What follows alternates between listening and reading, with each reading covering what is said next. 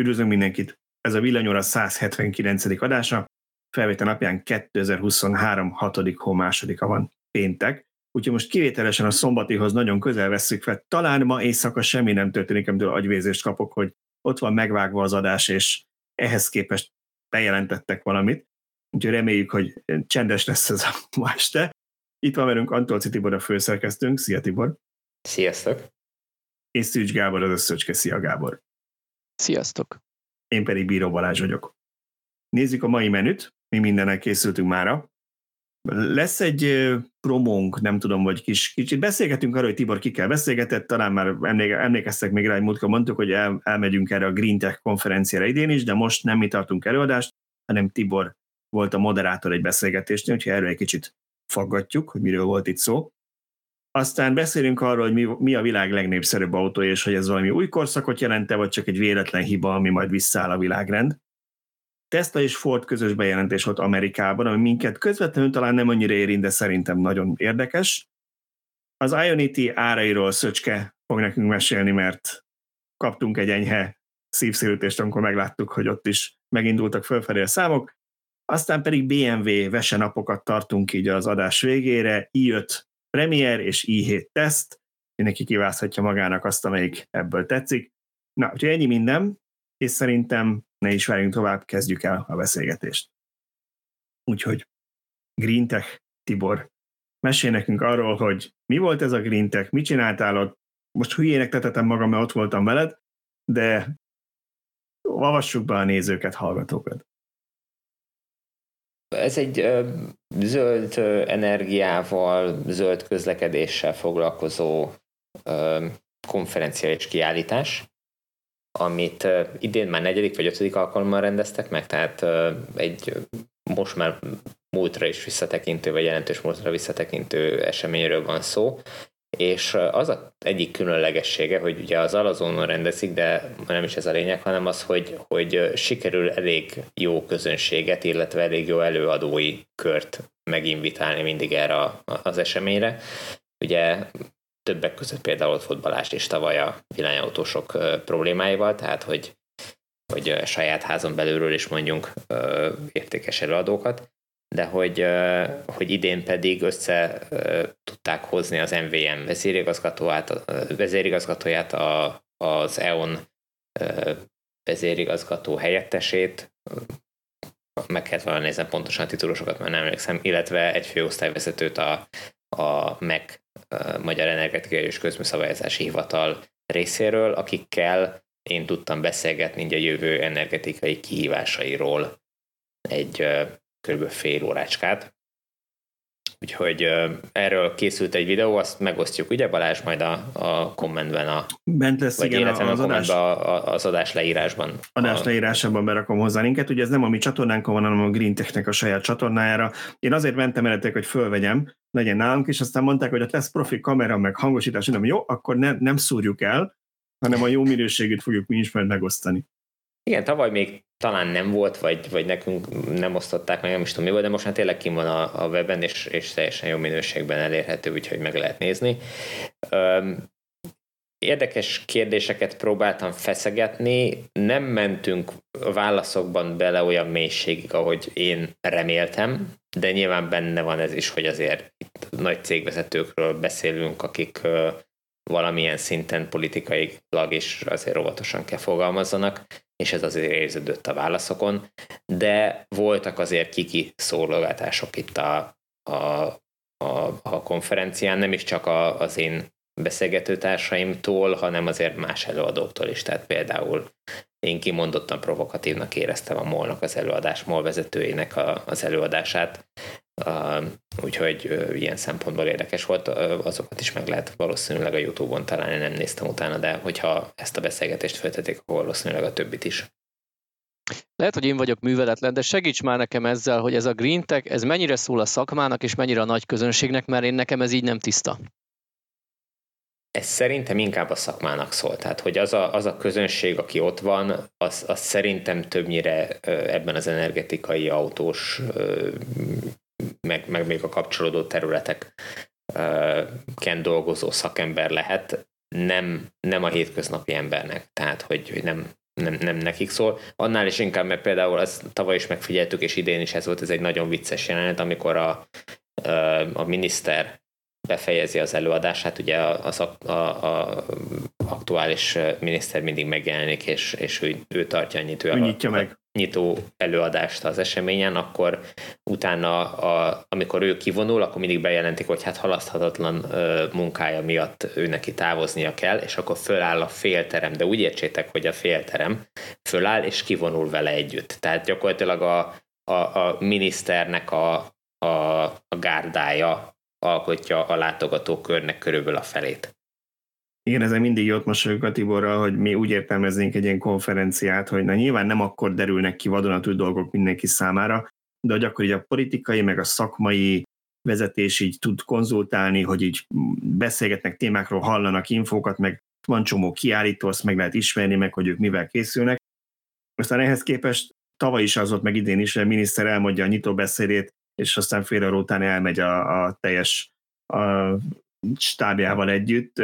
Jó, mindegy. Hát ugye e, erre mondtam azt nagyon gonoszan, hogy ha valakik már mindent tudnak, akkor nekik felesleges, felesleges konzultálni másokkal erről. Na de most inkább arról beszéljünk, hogy a te beszélgetésed miről szólt, mert szerintem ott volt egy pár olyan érdekes dolog, megújuló energiákkal, meg, meg elektromos áram termeléssel, fogyasztással, meg villanyautókkal kapcsolatban is, hogy meg tudták kérdezni, és mégiscsak az EON meg az MVM vezetőitől. Ugye az MVM nekünk nem csak azért fontos, mert mint áramellátás, hanem mert mint mobility, nek is végül is ők a tulajdonosai. Az EON meg szintén nagy töltőszolgáltató Európában és Magyarországon is, és vannak ilyen terveik még a jövőre, szóval mindenképpen releváns volt, hogy mit gondolnak. Így van, én alapvetően azt próbáltam feszegetni, hogy ők mennyire állnak készen, mint iparági szereplők a jövő kihívásaira, akár áramtermelés, tehát a decentralizált áramtermelés az áramelosztás terén, akár pedig a, a felhasználói igények kiszolgálása terén, akár a végfelhasználóknál otthon, akár pedig a, a nyilvános töltésnél. Kaptunk is válaszokat, meg nem is. Nyilván, mivel villanyautósként kérdeztem őket nem kerülték ki ők se, hogy azért elmondják, hogy ők érdekeltek az elektromobilitás szolgáltatásban is, és az otthon töltés szolgáltatásban is vannak termékeik, meg ajánlataik, illetve azt is megtudtuk, hogy készülnek az autópályák menti nagy teljesítményű töltőkkel. Hát volt egy érdekes, amire kikerekedett a érdekes kijelentése az MVM vezérnek, miszerint idén év végéig elkészült 10 helyszínen összesen 40 darab nagy teljesítményű töltőjük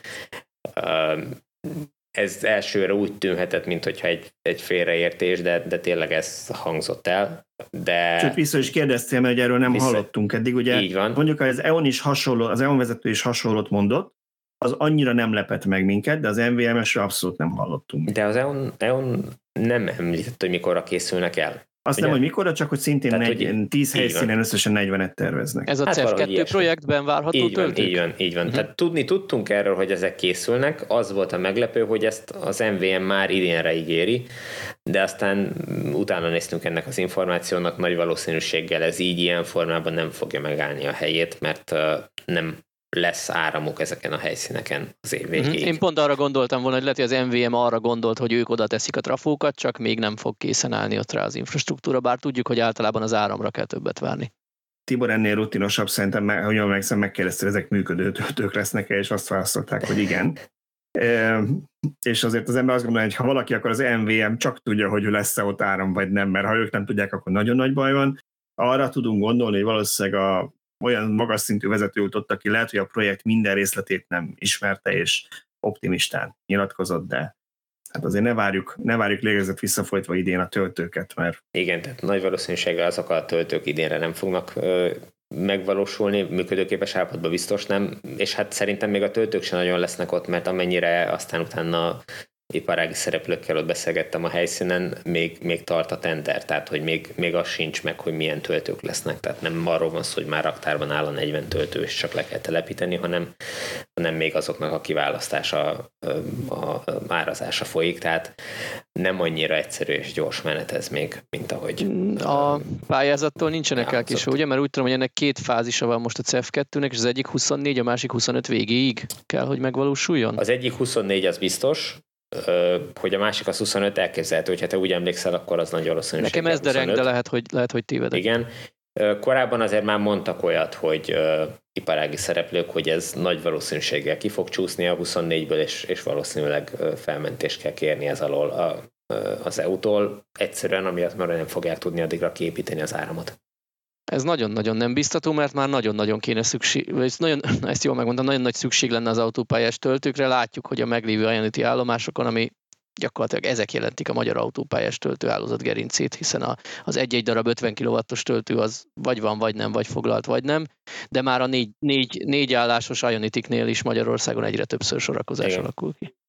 Az, nekem az volt csalódáskeltő, hogy valahogy én nem éreztem azt, hogy éreznék a helyzet súlyosságát, és azt nem csak arra gondolok, hogy van itt ez a pár hülye villanyautós, aztán itt ez, hanem arra, mi beszéltünk már csomószor az adásban, hogy ugye azzal, hogy az EU bejelentette 35-öt, azzal, hogy jó pár nagy autógyártó még sokkal korábbi dátumot, 2030-at jelentett be, ami megint, megint nem azt jelenti, hogy 2029. december 31-én ők még százfajta belsőgésű motort fognak kínálni meg modellt, hanem sokkal gyorsabb átállást jelent, ami Persze Magyarországon a jó részt használt autók jönnek be, de akkor is nálunk, tehát hogy nem értik, hogy itt akármit csinálnak, meg fognak jelenni ezek az autók, és iszonyat nagy gáz lesz, hogy nincsenek meg a töltők, és iszonyat nagy gáz, hogy, és volt is egy ilyen kérdés Tibor a konferencián, hogy de akkor mikor kezdték meg ezeket a munkákat? Mert azt mondták, hogy hát ezeknek minimum két év, de inkább négy-öt év az átfutása egy ilyen projektnek.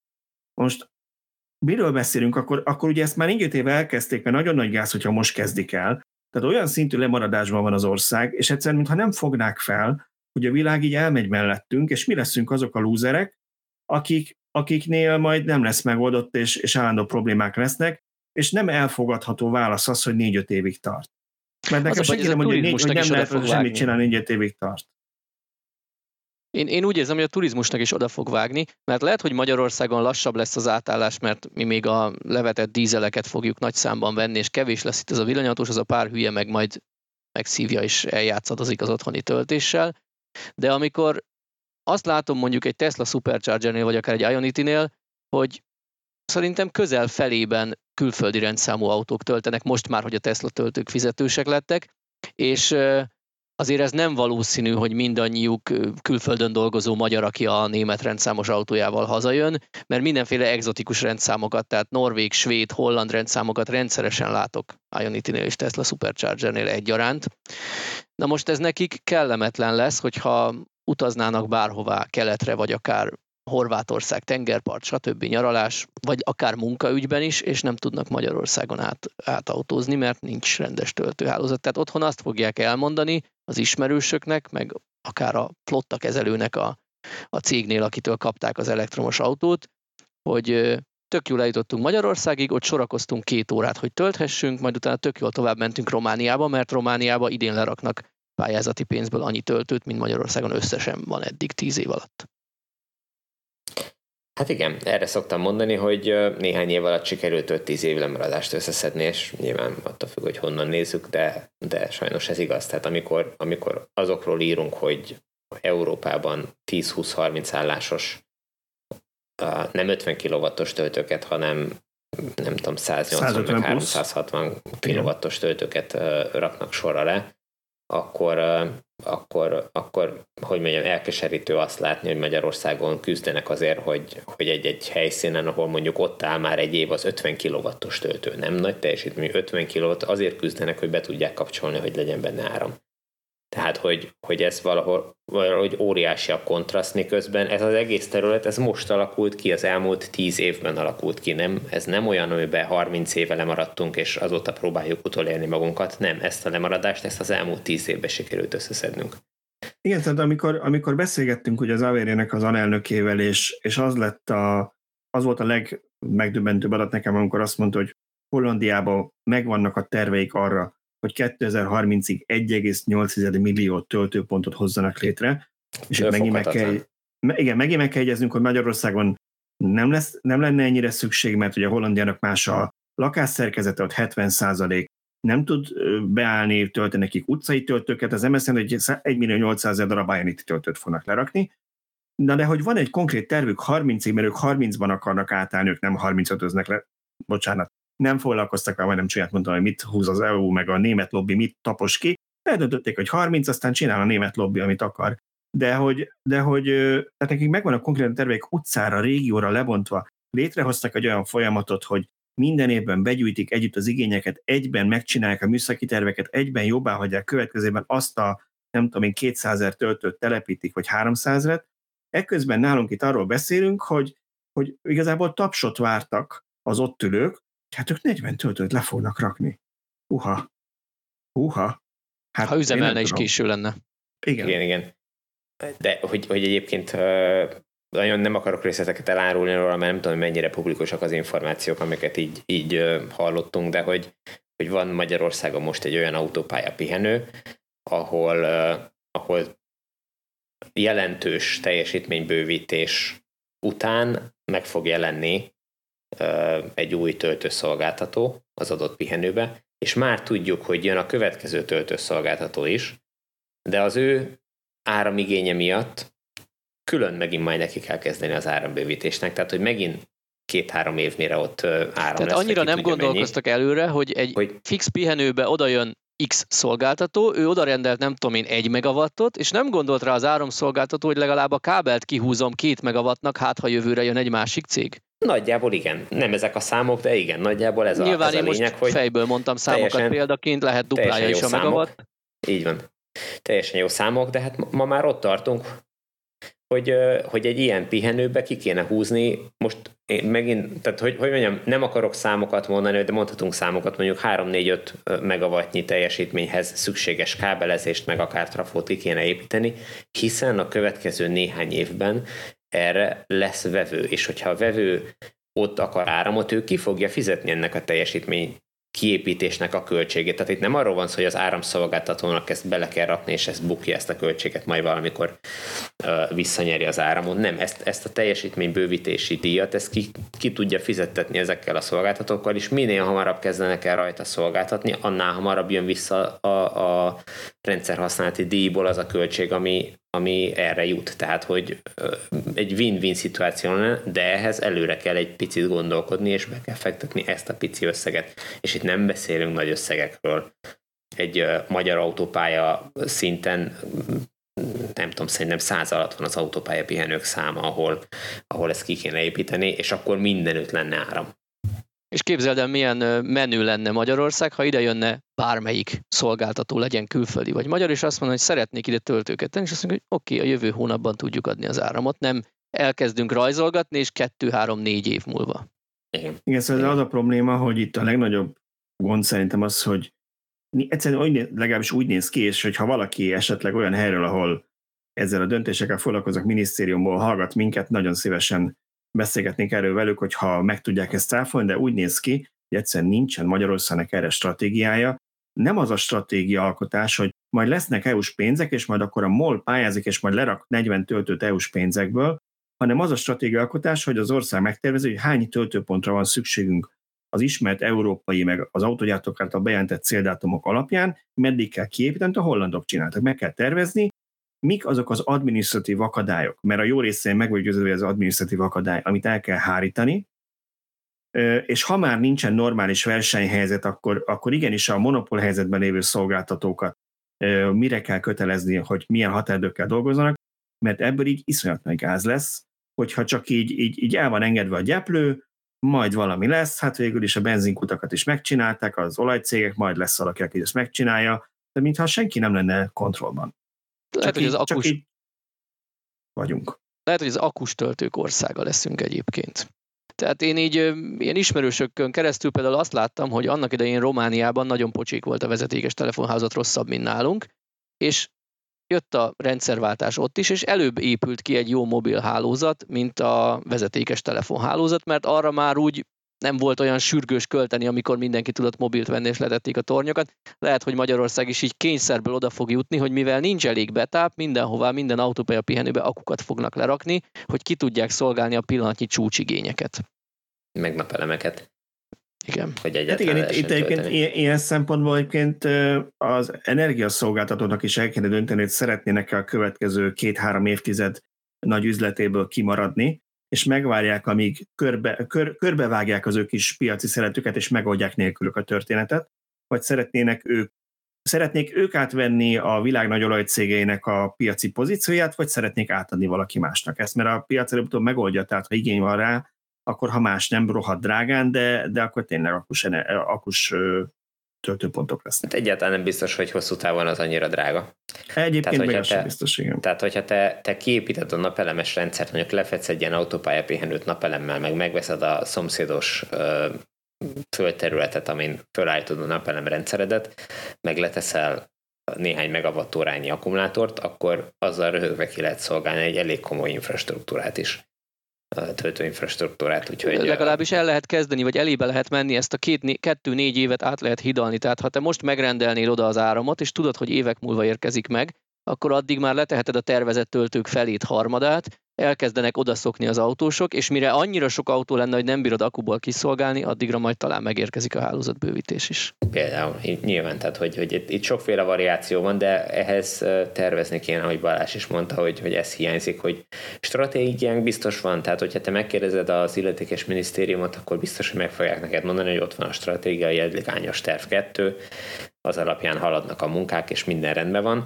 de abban nincs az égvilágon semmi konkrétum, nincs leírva, hogy melyik sarokra milyen teljesítményű töltőt és hány darabot azt, kell rakni. Azt akartam erre mondani, hogy valószínűleg ahhoz túl kemény papírra van nyomtatva, hogy használható legyen egy bizonyos célra, úgyhogy nem, nem biztos. Volt itt még egy dolog, és bocsánat, hogy megint egy ilyen negatív dolgot hozok elő, de ami, ami nekem, és erről Tiborral beszélgettünk, hogy így nagyon, nagyon hülyé vette ki magát a, ezen a beszélgetésen. Az egyik szereplő, közelről nem nevezük meg, aki megnézi a videót, látni fogja, arról beszélt, és ezt egyébként mi is tudtuk már előre, hogy, hogy ő egyébként villanyautós, és ennek nagyon örültünk, hogy egy ilyen nagy fontos cégnél valaki felsővető napi szinten elektromos autót használásra tudjuk, hogy egy nagyon szép jó autót, tehát van jó tapasztalata biztos, és akkor vártuk, hogy hát már biztos azzal az autóval jött ide, és ehhez képest ő hozta elő a témát azzal, hogy hát ő például most nem mert eljönni azzal az autóval ide, hanem egy plugin hibriddel jött, mert neki innen azonnal vissza kell mennie Budapestre, és nem tudta volna vállalni a töltéssel járó nehézségek.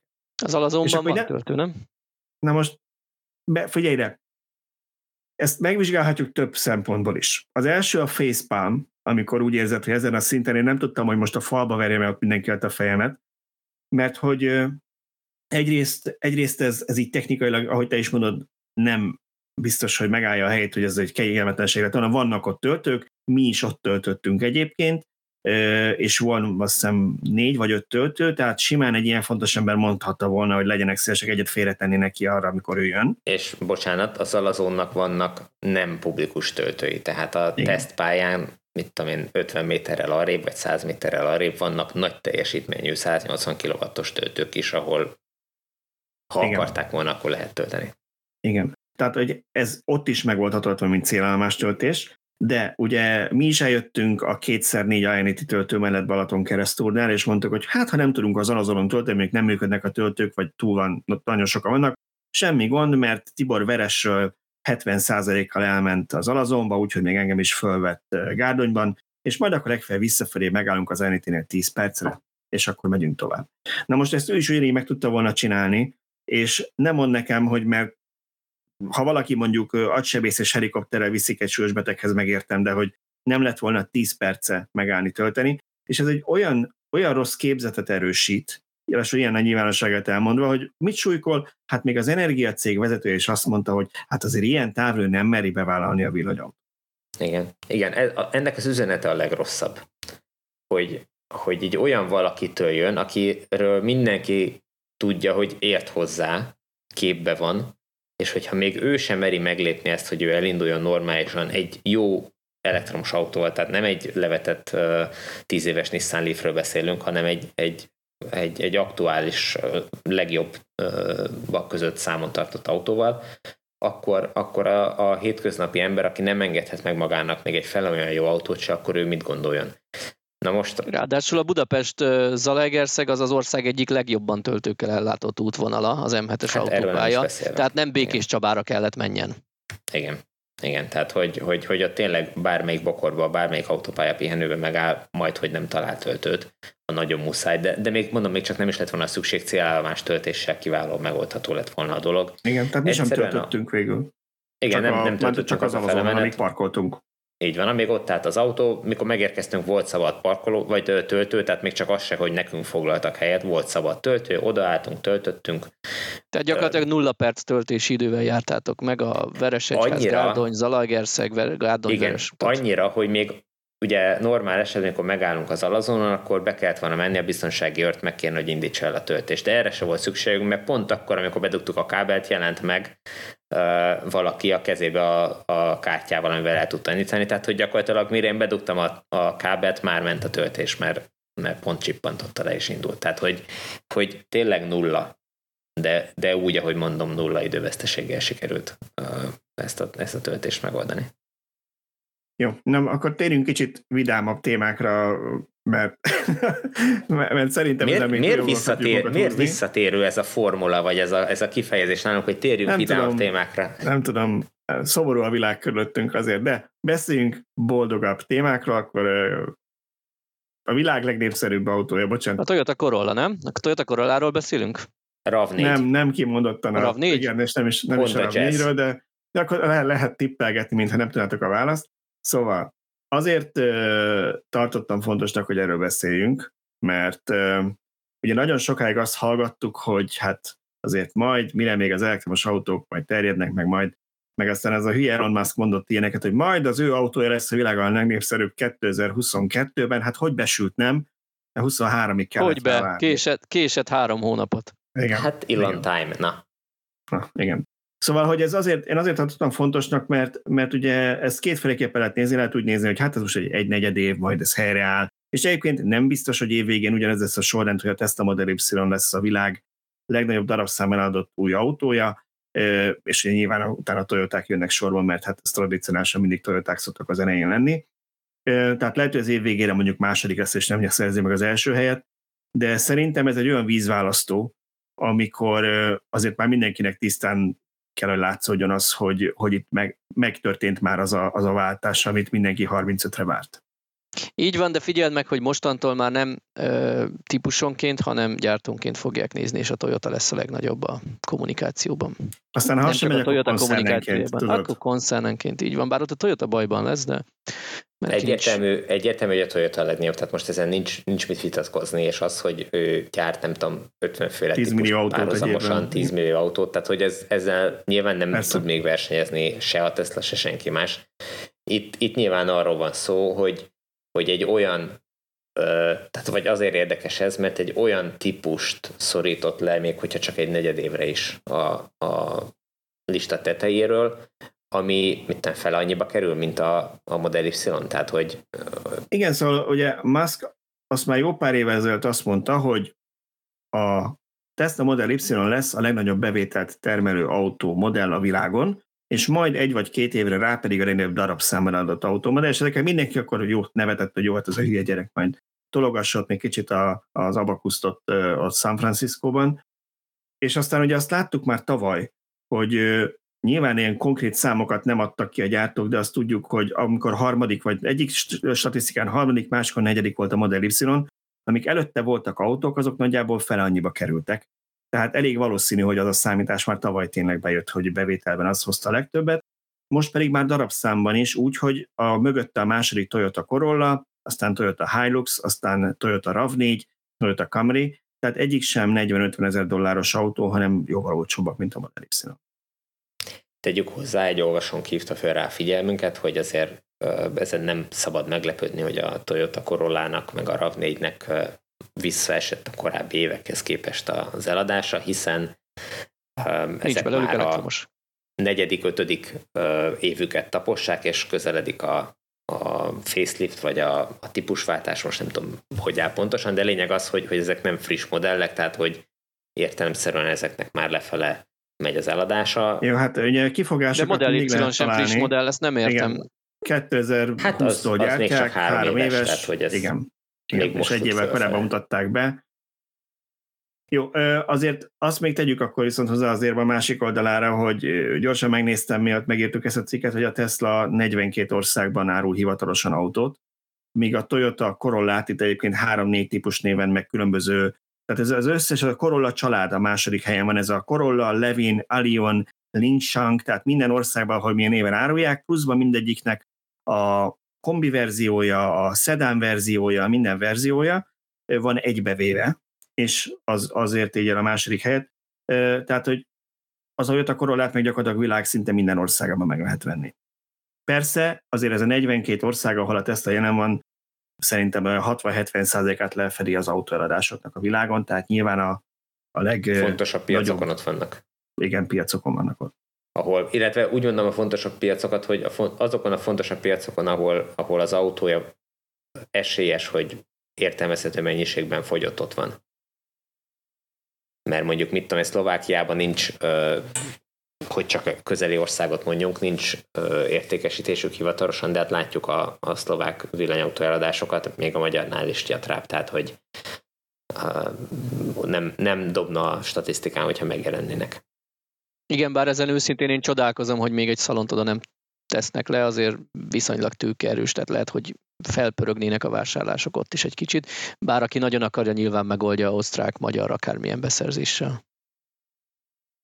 Igen, még, egy ábra van, amiről talán picit érdemes beszélni, ez nagyjából ar- arról szól, amit Tibor is említett, hogy itt két egymással ellentétes irányba menő hajóról van azért szó, tehát a, a Model Y-nál ezt úgy érték ezt az eredményt, hogy az előző év hasonló időszakához képest, azonos időszakához képest Kínában 26%-a, Amerikában 68%-a több fogyott belőle, Európában pedig az első negyedében ne felejtsük el, szintén az összes autó között a legnépszerűbb volt az új autópiacon, Míg eközben ezek a Toyota modellek valóban ilyen 10-20-30 százalékokat estek a legtöbb piacon.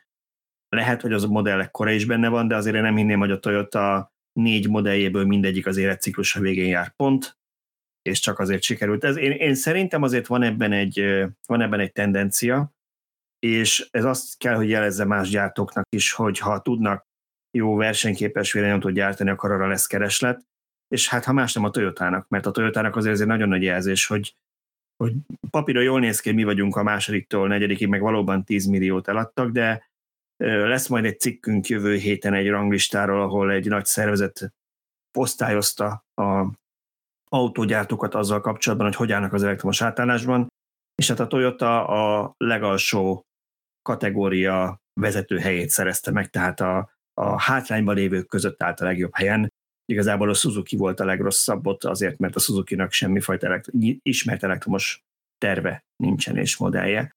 Úgyhogy ez nem véletlenül a Toyota-nál is ennyire belehúztak abba, hogy legyen villanyautójuk. Igazából szerintem itt a legfontosabb üzenet az azoknak szól, akik azt mondogatták, vagy mondogatják talán még mindig, hogy a villanyautóra nincs kereslet, a villanyautót nem lehet eladni. Hát de de amiből, amiből annyit el lehet adni, mint egy Toyota Corollából, arra nem lehet azt mondani, hogy nincs rá kereslet. Tehát aki, akinek nincs ilyen autója, attól, attól gyakorlatilag ezeket a piacokat elveszik, vagy ezeket a darabszámokat el fogják venni.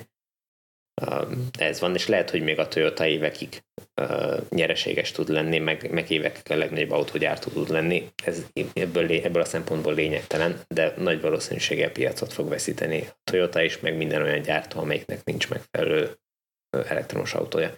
Viszont itt a, a, van egy aggasztó dolog is szerintem itt, itt ezen az ábrán, vagy ezekből a számokból, legalábbis uh, én földobnám ezt, aztán kíváncsiak a véleményetekre, hogy, hogy a Toyotából is, ugye ez Balázs kiemelte, hogy a többféle kivitel készül ugyanezen a néven, és ezek mind beleszámítanak ebbe a 200 nem tudom hány ezer darabba, amit értékesítettek belőle ebben a negyed évben a Tesla Model Y pedig ebben az egy kivitelben öt színbe készül.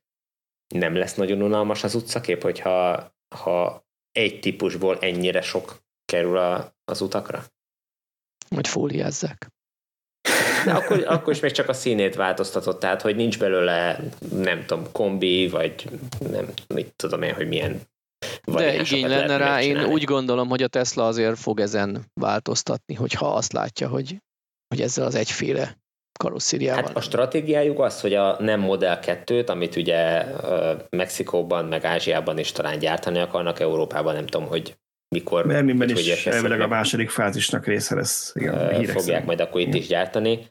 Ott ilyen sok milliós darab számokról beszélünk, tehát nem 200 ezer per negyed év, hanem, hanem lehet, hogy nem tudom, 600 ezer vagy 1 millió per negyed És arról egyébként lehet tudni, hogy az szintén egy darab autó lesz, vagy abból lesz háromajtós, ötajtós szedán, kombi, akármi?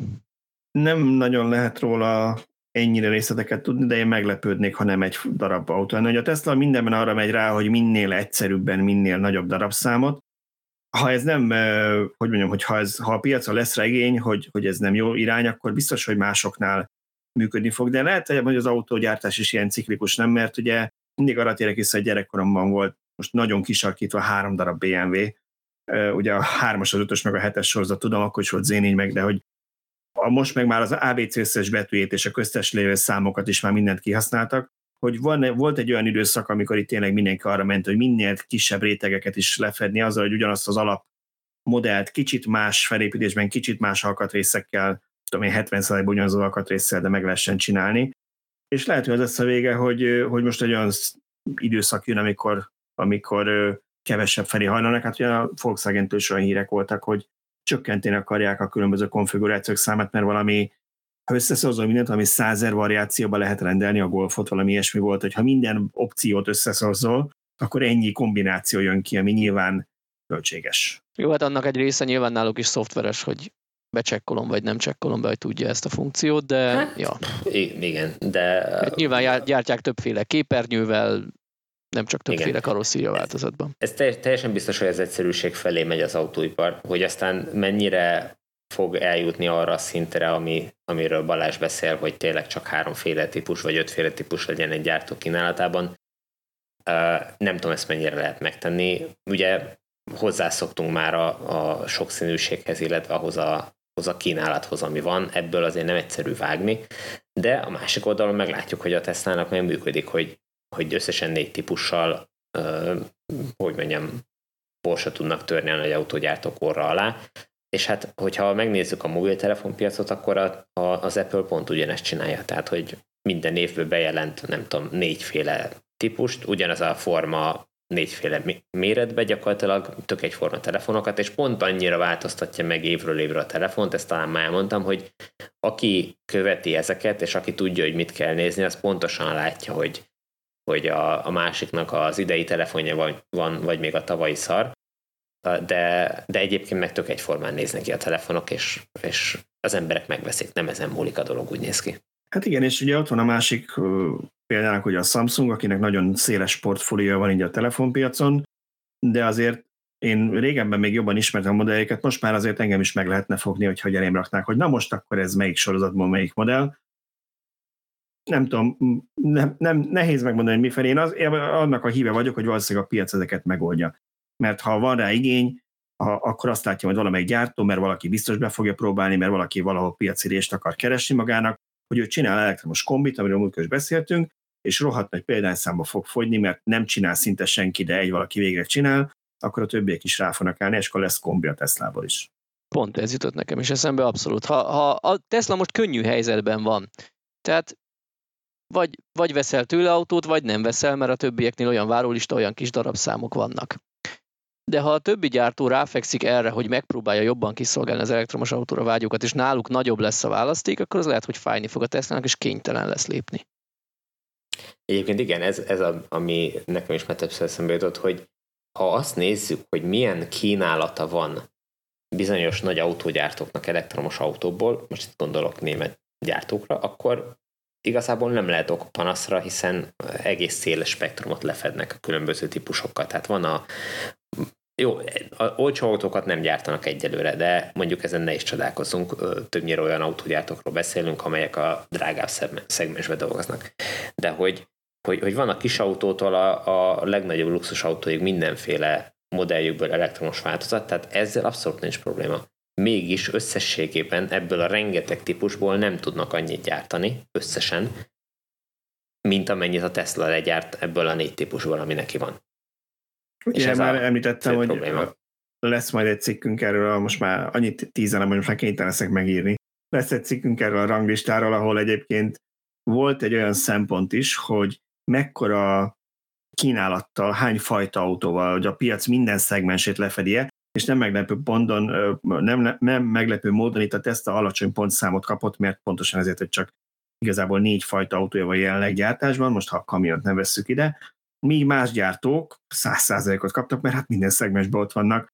Ja, aztán azt látod, hogy évente elad 50 ezeret, vagy 100 ezeret, vagy 200 ezeret, a másik meg legyárt 1 millió 300 ezeret. Nem biztos, hogy, hogy ezt ebben kell mérni, de hosszú távon meg egyáltalán nem biztos, hogy nem annak lesz igaza, aki több variációt kínál. Szóval hát és ugye lehet, hogy a Tesla ebben is Fordot követi, ugye aki azt mondta, hogy bármilyen színben lehet a T-modellt rendelni, ameddig az fekete. Zseniális, zseniális vagy, akkor, akkor úgy, úgy kötöm át, hogy a Ford meg a Teslát követi, jó, és akkor megyünk a következő témára. Ez a Ford és a Tesla közös bejelentéséről szólt, ami annak, aki lemaradt volna, azt jelent, hogy arról szólt a történet, hogy Észak-Amerikában ugye kevésbé nagy a szigor, mint Európában, mert ott azért ugyan van egy szövetségi állami rendszer, de valamilyen szinten ugye ez mindig balanszba kell lennie a helyi szabályozásokkal, meg hogy mit, mit engednek az államoknak, és nem mindig, nem mindig határoznak meg olyan nagyszabású központi direktívákat, mint Európában, ahol kijelentették, hogy már pedig CCS2 csatlakozóval kell minden villanyautót felszerelni. Amerikában ilyen nincs, de a CCS egy igazából a szabvány, és olyanok vannak, hogy a állami töltő telepítési támogatás akkor van, ha van CCS egy csatlakozó a töltőn, amit leraksz, tehát ilyenek vannak. De hát igazából ugye az volt a piacon a helyzet, hogy az autók, a forgalomban lévő elektromos autók kétharmada Tesla, az éves eladásokban is ilyen 60-70 százalék Tesla, ő nekik van a saját csatlakozójuk, meg a saját töltőhálózatuk, mindenki más meg a CCS egyet használja, most már talán saremos autó sincs nagyon, ment úgy új, és, és hogy úgy nézett ki, hogy hát igazából a CCS egy hivatalos szabvány, hát és ez hogy működik azzal, hogy a legtöbb autó meg nem az van, de mi ez legyen az ő gondjuk. Na és erre jött ez a nagy bejelentés, hogy Jim Farley, a Fordnak a vezetője és Elon Musk, hol máshol, mint Twitteren tartottak egy közös kvázi sajtótájékoztatót, ez a Spaces nevű ilyen podcast-szerű interaktív történet, ahol közösen bejelentették, hogy a Ford szerződés kötött a Teslával, és 2024. január 1-től a teljes Supercharger hálózat, tehát nem csak az a pár, amit ők megnyitnak más márkák előtt, hanem a teljes 12 ezer oszlopos észak-amerikai Supercharger hálózat elérhető lesz a Fordok számára, és 2025-től pedig a Tesla csatlakozójára vált a Ford a CCS1 helyett Észak-Amerikában. Ami azért egy elég nagy kő volt ebbe a kis állóvízbe, amit bedobtak. Ez nagyon durva, tehát, hogy, hogy ezt meglépték, ez hihetetlen. De mutatja, Én nem, nem nagyon tettem van. volna rá pénzt. Én se erre számítottam, amikor, amikor a Tesla megosztotta a szabványt, és azt mondta, hogy bárki használhatja, akkor én arra számítottam, hogy majd a független töltőszolgáltatók fogják felszerelni Tesla csatlakozóval a saját töltőiket azért, hogy a Teslások ne csak a superchargereken töltsenek, hanem a, a, a független szolgáltatóknak a töltőin is de nem ez történt, illetve ez is történt, mert ugye azóta, hogy a Ford uh-huh. bejelentette, azóta már az egyik töltőgyártó szolgáltató, nem is tudom, hogy ez Igen, milyen töltőgyártó. cég, Igen. töltőgyártó, ő bejelentette, hogy a Tesla csatlakozójával is föl fogja szerelni, nyilván pont azért, hogy a Teslákkal és a Fordokkal is kompatibilis legyen a, az ő készüléke, hiszen úgy tűnik, hogy ez lesz a, a befutó az észak-amerikai piacon. Igen, szóval mindenképpen meglepő volt a lépés. Azért, hogy mondjam, üzleti szempontból érthető a Ford lépése, valószínűleg a Tesla-nak is megéri. Azért volt meglepő, mert ugye mégiscsak hiába nevezték ezt át észak-amerikai töltőszabványnak, és lett ingyenes, mégiscsak a Tesla szabványa, és, és úgy voltunk vele, hogy valószínűleg a legtöbb gyártó egyszerűen politikai okokból sem teheti meg, hogy ő akkor mostantól áttér erre, vagy nem fogják ezt meglépni. A Ford meg azt mondta, hogy ők behúzzák, mert azt látják lenni a problémának, hogy hiába gyártják ők a jó villanyautókat, ha szívnak az ügyfeleik azzal, hogy megbízhatatlan töltők vannak, ha vannak, de akkor is, hogyha vannak, nem biztos, hogy működik, mindenfajta örökké hibákat dobálnak, meg nem lehet normálisan fizetni, a Teslás meg ott vigyorog a, a Maki tulajdonosra szemben, a másik töltőn csak eludta a kocsiját, aztán elment kávézni, mert az már tölt. Tehát nekik mindenképpen, hogy ez egy nagy fegyvertény lesz a többi gyártóval szemben, hogy ők a Tesla elterjedt, gyors, nagy teljesítményű, könnyen használható hálózatot használhatják, és állítólag API hozzáférést is kap a Ford, ami gyakorlatilag azt jelenti, hogy ha Ford programozói elég ügyesek, akkor le tudják ugyanazt fejleszteni ezzel, vagy hozzáférést tudnak adni a, a, a Ford tulajdonosoknak, ugyanúgy, hogy a Tesla tulajdonosok ezt élvezik, hogy, hogy igazából plug and charge tudnak tölteni, hogy, hogy a telefonon meg a applikációban látják a töltőket, lehet velük tervezni, látják a töltő, hogy, hogy mi a foglaltsága, tehát gyakorlatilag Tesla töltő élményt kap a Ford tulajdonos is minden szempontból. És védjen meg a Ford fejlesztőket, ez eddig is működött, tehát a Ford az egyetlen, jó, nem az egyetlen, a egyik azon nagyon kevés cégnek, amelyik plug and charge funkcionalitást kínál a töltőkön már most is. Ez Európában is, az Amerikában is. Tudom. Tessék?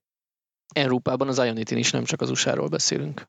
Így van, igen, igen, ezt akartam mondani, hogy, hogy Amerikában is és Európában az Ionity hálózaton működik ez a, ez a szolgáltatásuk, illetve azt láttuk, hogy a, a töltéstervezésnél az ő navigációs szoftverük is tudja az útvonal mentén a töltőkkel való tervezést, tehát hogyha ha hozzáférést kapnak a, a Tesla töltőknek a helyszínéhez, meg elérhetőségéhez, meg teljesítményéhez, akkor minden további nélkül be fogják tudni ezt tervezni, tehát ezt nem hiszem, hogy akadály lesz. Számomra a nagy kérdés egyébként nem nem is a, a, a többi amerikai autógyártó, mert szerintem mondjuk egy GM-et be fog tudni húzni ugyanúgy a, a, a Tesla Amerikában, de mi lesz a Volkswagen-nel, amelyik ugye finanszírozta a büntetésből az Electrify America hálózatot. Most akkor ők szégyen szemre kénytelenek lesznek felszerelni a Tesla csatlakozóval a töltőiket, vagy esetleg még bejelentik, hogy ők is dobják a CCS egyet és átállnak? Hát ugye ez azért nagyon érdekes kérdés, mert ennek van, szerintem ezt is ketté lehet bontani. Az egyik, akkor majd arról mindjárt beszélünk, hogy maga a töltő egyébként jobb-e vagy rosszabb-e, vagy, vagy, vagy miért a, a fogyasztó szempontjából azon túl, hogy sok töltő van és megbízható, ez miért jó de arról majd mindjárt egy pár képet a YouTube-osok kedvére megmutatunk, de akkor először így ezt megvizsgálva, hogy, hogy tényleg a, az autógyártónak mi az érdeke, igazából logikus lépés mindenkinek már is az lett volna, hogyha egyszer a piacon lévő legnagyobb töltőházat ezt a csatlakozót használja, és a piacon 66% autó ezt használja, akkor e felé megyünk el, főleg, hogy nincs is olyan szinten kötelezően előre a CCS, mint Európában, és mégsem lépték meg, és és szerintem ez a Ford lépés azért lesz nagyon jelentős, mert én, már, én szinte elképzelhetetlenek tartom, hogy nem fog megindulni egy dominó. És elég csak még egy nagy szereplőnek, mondjuk ha a GM azt mondja, lehet, hogy nem most, lehet, hogy fél év múlva, és Musk arra utalt, hogy másokkal is tárgyalnak, aztán ebből lesz-e valami, azt nem tudjuk. Ha GM azt mondja mondjuk, vagy a Stellantis, hogy mi is meglépjük ezt, akkor mit tud mondani az Amerikában sokkal kisebb súlyos szereplő, Kia, vagy Volkswagen, vagy a többi, az, hogy akkor ők majd azzal a pár tízezer eladott elektromos autókkal majd a CCS házatot használják. És mi lesz a CCS házat jövője, hogyha a nagygyártók nagy modelljei mindenki elkezd ezt az észak-amerikai töltőszabályt, az ACS-t használni a Tesla töltőit, hát az, mint a csademónak. Tehát, hogy majd szépen ugye elkezdenek kikopni, tehát igazából ez egy fenntarthatatlan történet lesz, és, és szinte egy megállhatatlan folyamat szerintem. Vagy, vagy egyszerűen csak annyi történik, hogy mint most a dízelnél meg a benzinnél, minden töltőosztopon lesz mind a kettő csatlakozó. Szerintetek fizetős a, ez a partnerség a Ford részéről? Tehát, hogy fizet a Teslának azért, hogy használhassa ezt a szabványt meg a töltőhálózatot? Vagy egyszerűen csak azt mondja, hogy én, én hozom az autóimat, és ezzel is pénzt tud termelni a a Tesla töltőhálózat annyival kisebb a finanszírozási költsége. Hát onnantól, hogy nyilvánossá tette, ingyenesen elérhetővé tette a szabványt a Tesla, fura lenne, hogyha pénzt kérne el, ha valaki implementálja is. Az, hogy a töltőket használhat, igen, de az, hogy, az, hogy a konkrét oszlopokat használja, ott, ott nyilván felmerülhet egy olyan kérdés, hogy a normál áramdíjon, töltési díjon felül kell-e valami fix havi díjat fizessen. Vélhetően nem a autótulajdonos, mert az fura lenne, hanem, hanem maga a Ford. Ezt elképzelhetőnek tartom esetleg. Ugye Musk erről korábban többször, éveken keresztül többször nyilatkozott, és mindig azt mondta, amikor felmerült a kérdés, nagyon szívesen várnak minden autógyártót, bárki csatlakozhat hozzájuk, egy feltételük van, be kell szállniuk a Supercharger hálózat fenntartási, bővítési, üzemeltetési költségeibe, mert az nem fog működni, ez a Tesla építi meg mindenkinek kvázi ingyen, mert nyilván ők is pénzt kérnek érte, de hogy nem profit centrumra tartják, tehát hogy igazából a költségeket termelik ki. Szóval én csodálkoznék, hogyha ez ingyenes lenne a Fordnak, az mindenképpen egy jó lépés, és már annyiszor utaltunk vissza ilyen szórakoztató dologra, hogy mindannyian kockák vagyunk, de hát nagyon sok ilyen formátum háborút láttunk ugye a szórakoztató elektronikában, és nagyon sokszor volt az egy döntő mozzanat, hogy valaki pénzt kérte, vagy nem kért pénzt egy szabványért, magáért a szabványért. Tehát például ugyan, ugyanezt a licensz költséget el lehet mondani bármi nagy ilyen formátum háborúra, de akár az Android előretörésében is szerepet játszott annól a telefonok között, hogy a Google ingyen adta az operációs rendszert, míg a Microsoft képes volt pénzt kérni a Windows 7-ért, a telefonos verzióért, és emiatt is eleve sokkal kevesebb partner váltott rá. Szóval az biztos segít a terjedésben, hogy a szabvány ingyenes. De a hozzáférés szerintem nem ingyen adják. Azt tegyük még hozzá, hogy, hogy miért is felhasználói szempontból ezt mondta Balázs, hogy, vagy mondtad, hogy, hogy ezt érdemes azért megvizsgálni, hogy, hogy egy rendkívül jó kitalált csatlakozóról van szó, és hogy ez az egész szab, ugye szabványról beszélünk, de azt tudni kell, hogy, hogy emögött a csatlakozó mögött, ami egy rendkívül filigrán kis vékony, könnyen kezelhető, esztétikus, az autóra se kell nagy nyílást tenni. Tehát, hogy, hogy egy, egy Ez kisebb, ugye, csak, bocsánat, csak annyi, hogy aki, aki nem látott, nem látott ilyet ugye Európában még, ugye sokan azt hasonlítják, hogy itt is ugye ez a Type 2-es csatlakozót buherálta meg a tesztel, és igazából azt használták, csak kicsit máshogyan, de ez még ennél is kisebb, a Type 2-esnél is kisebb. Igen, majd arra mindjárt visszatérünk, hogy, hogy mi a helyzet Európában, de hogy, hogy azt tudni kell, hogy emögött a kommunikáció a CCS. Tehát ezt, ezt kevesen tudják, de ugyanazt a szabványt, ugyanazt a kommunikációs szabványt használja, mint a CCS, tehát magyarul az autógyártónak a csatlakozó formáját kell csak módosítani, a mögöttes kommunikációt jelentősen nem. Nyilván vannak itt akár az autentikációban, vagy plug and ott elképzelhető, hogy vannak, vannak eltérések, Tesla specifikus dolgok, de alapvetően csak a formája, tehát a csatlakozó formájáról beszélünk. Ami miatt Európában ez nem működhetne, hogy ugye nálunk háromfázisú töltés is van, és azt is tudni kell támogatni, ez a csatlakozó, ez pedig nem támogatja. Tehát amikor ezt a, az amerikaiak megrajzolták Amerikára, akkor, akkor arra nem gondoltak, vagy nem akartak gondolni, úgy voltak vele, hogy erre ott van Európában a Type 2, majd az megoldja ezt a problémát. Tehát Európában ezt nem tudták átvinni hogy a, a, a DC töltéshez is a Type 2 legyen, pedig a németek, amikor a menekes csatlakozót kitalálták, ezt is már többször elmondtuk, hogy akkor ők kitalálták ennek az alverzióját, ami a DC töltést is lehetővé teszi, és ezt használta fel a Tesla, tehát ők nem saját maguk alkottak, vagy buharáltak valamit igazából, hanem, hanem egy kitalált rendszert implementáltak, de ezt rajtuk kívül senki nem tette meg, úgyhogy az gyakorlatilag elhalt és sajnos már a Tesla-nál is elhalt Európában, pedig én azért kedvelem a Model X-ben, hogy a kisebb csatlakozó, csak nyilván a egyéb töltőknél meg adaptert kell használni, már a, a, a harmadik generációs Supercharger-nél is. Igen. Még egy, egy fél mondat, akkor aztán mehetünk a következő híre, csak ha már beszéltünk arról, hogy, hogy ugye a, a tölt, els, első töltőgyártó már meglépte azt, hogy hogy azt mondta, hogy 2024 közepétől az ő DC villámtöltőin lesz Tesla csatlakozó is, ez a Firewire nevű cég volt, és beraktam utolsóban sok kedvéért egy, egy képet a töltőkről, aminek az a különlegessége, hogy összekapcsoljuk az előző beszélgetésünkkel, hogy ezek akkumulátoros töltők, ezekben van egy 160 kWh akkumulátor, és az a, az a fő, ö, hogy mondjam, ilyen, ilyen érv mellettük, hogy olcsóbb, meg egyszerűbb és gyorsabb a töltőszolgáltatónak ezeknek a telepítése, mert nem kell annyi teljesítményt lekötni, hanem ezekkel az aksikkal meg lehet oldani, hogy kiegészítik azt a teljesítményt, ami, ami elérhető, és a legújabb generáció ennek 200 kW-tal is tudja tölteni az autókat, úgyhogy van benne egy 160 kWh akkumulátor, és hát amennyi a betáp, annyi a betáp. Úgyhogy ez mindenképpen egy, egy érdekes töltő. Én még annyit azért mondanék, hogy, hogy itt volt még a Fordnak a napokban egy rendkívül szimpatikus lépése, ami, ami persze mondhatjuk azt, hogy nagy cég, és bele kell, hogy férjen pár millió dollár, de de ők azt mondták, hogy az összes meglévő, illetve az összes 2025-ig legyártott elektromos autójukban, vagy autójuk tulajdonosának adnak egy ingyenes adaptert a Tesla töltőkhöz. ami azért ezeket, hogyha meg akarja venni az ember, az ilyen 100-150, néha 200 dollárba kerülnek ezek az adapterek.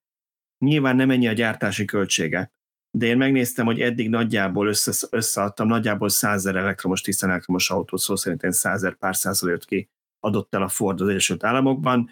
Most ugye azt, arról beszélünk, hogy 2025-ös modell évtől, tehát nagyjából egy év múlva térnek át az autókban az új töltőre, addig még akkor lehet, eladnak még 50 ezeret mondjuk, vagy 60-at. Tehát nagyjából 160 ezer ügyfélnek ad egy ingyenes adaptert, amit 150 dollárért kéne külön megvenni.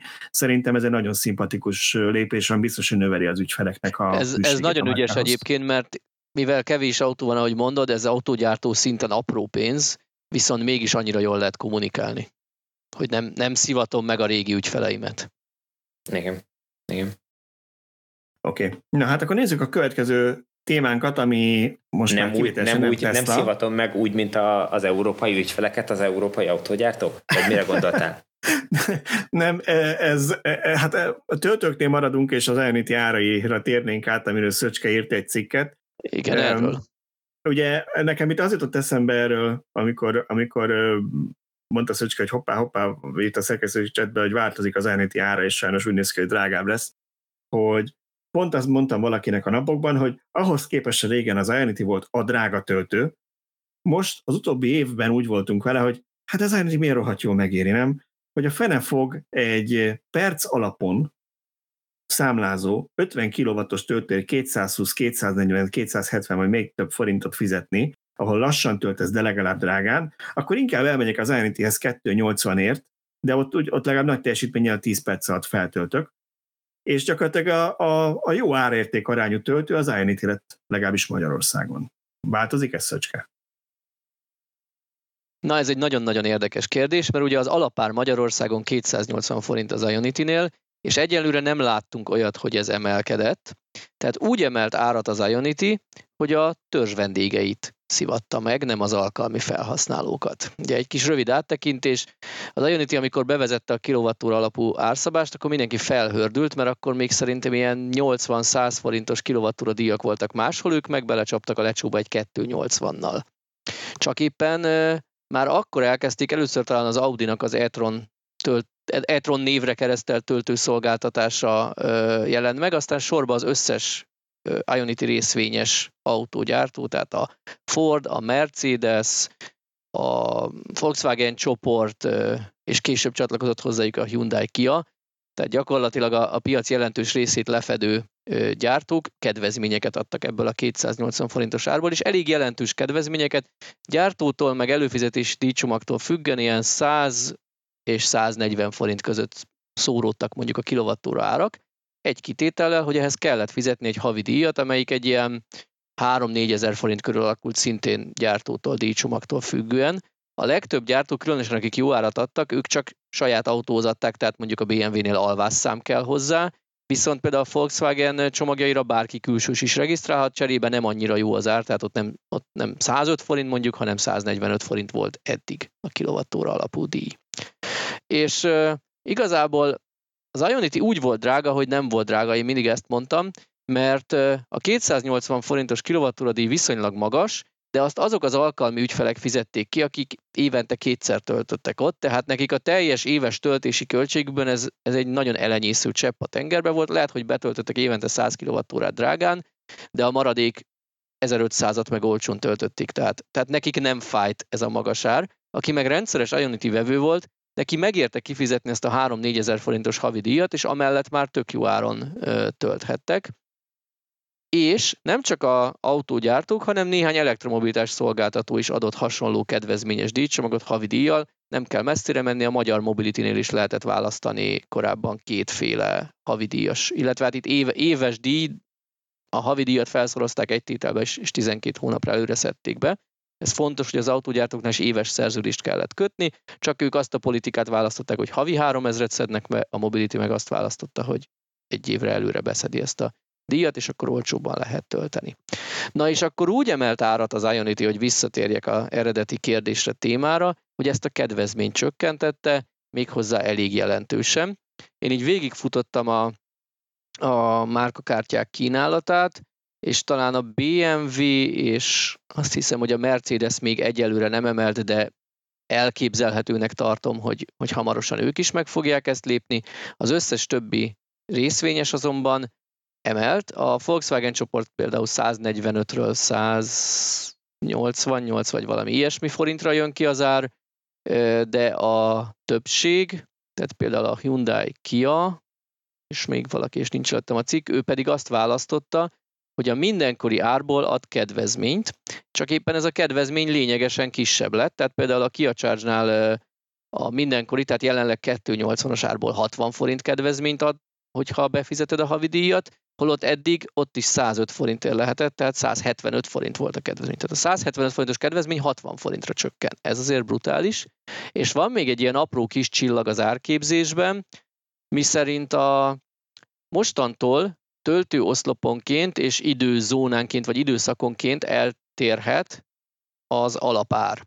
Tehát jelenleg még ezt a 280 forintos alapárat látjuk a töltőkön, de könnyen lehet, hogy hetek, hónapok múlva ez meg fog oszlani. Egyrészt például olcsóbb lesz éjszaka tölteni, mint csúcsidőben, vagy lehet, hogy én elbírom képzelni, hogy Ausztriában, ahol vízerőművel állítják elő elég nagy arányban az elektromos energiát, olcsóbb lesz tölteni, mint mondjuk Lengyelországban van ma Tajaniti, talán még nincs, de talán lesz, ahol, ahol drágán szénből állítják elő, tehát ez egy országonkénti különbség is. És ugye még egy kis csillag, hogy mi magyarok azért kivételezett helyzetben érezhetjük magunkat ezzel a 280 forinttal, mert ezt az árat belőtték a 79 centes európai árhoz akkor, amikor még ilyen 301 néhány forint volt az Enro, azóta a 400-at is megnézte. Az Ionity volt olyan jó fej, hogy nem emelte fel 320-ra ezt a magyar töltési díjat egyelőre. Szöcskének politikusnak kellett volna elmenni, mert eladta a forintunk romlását úgy, hogy mennyire rohadt szerencsések vagyunk.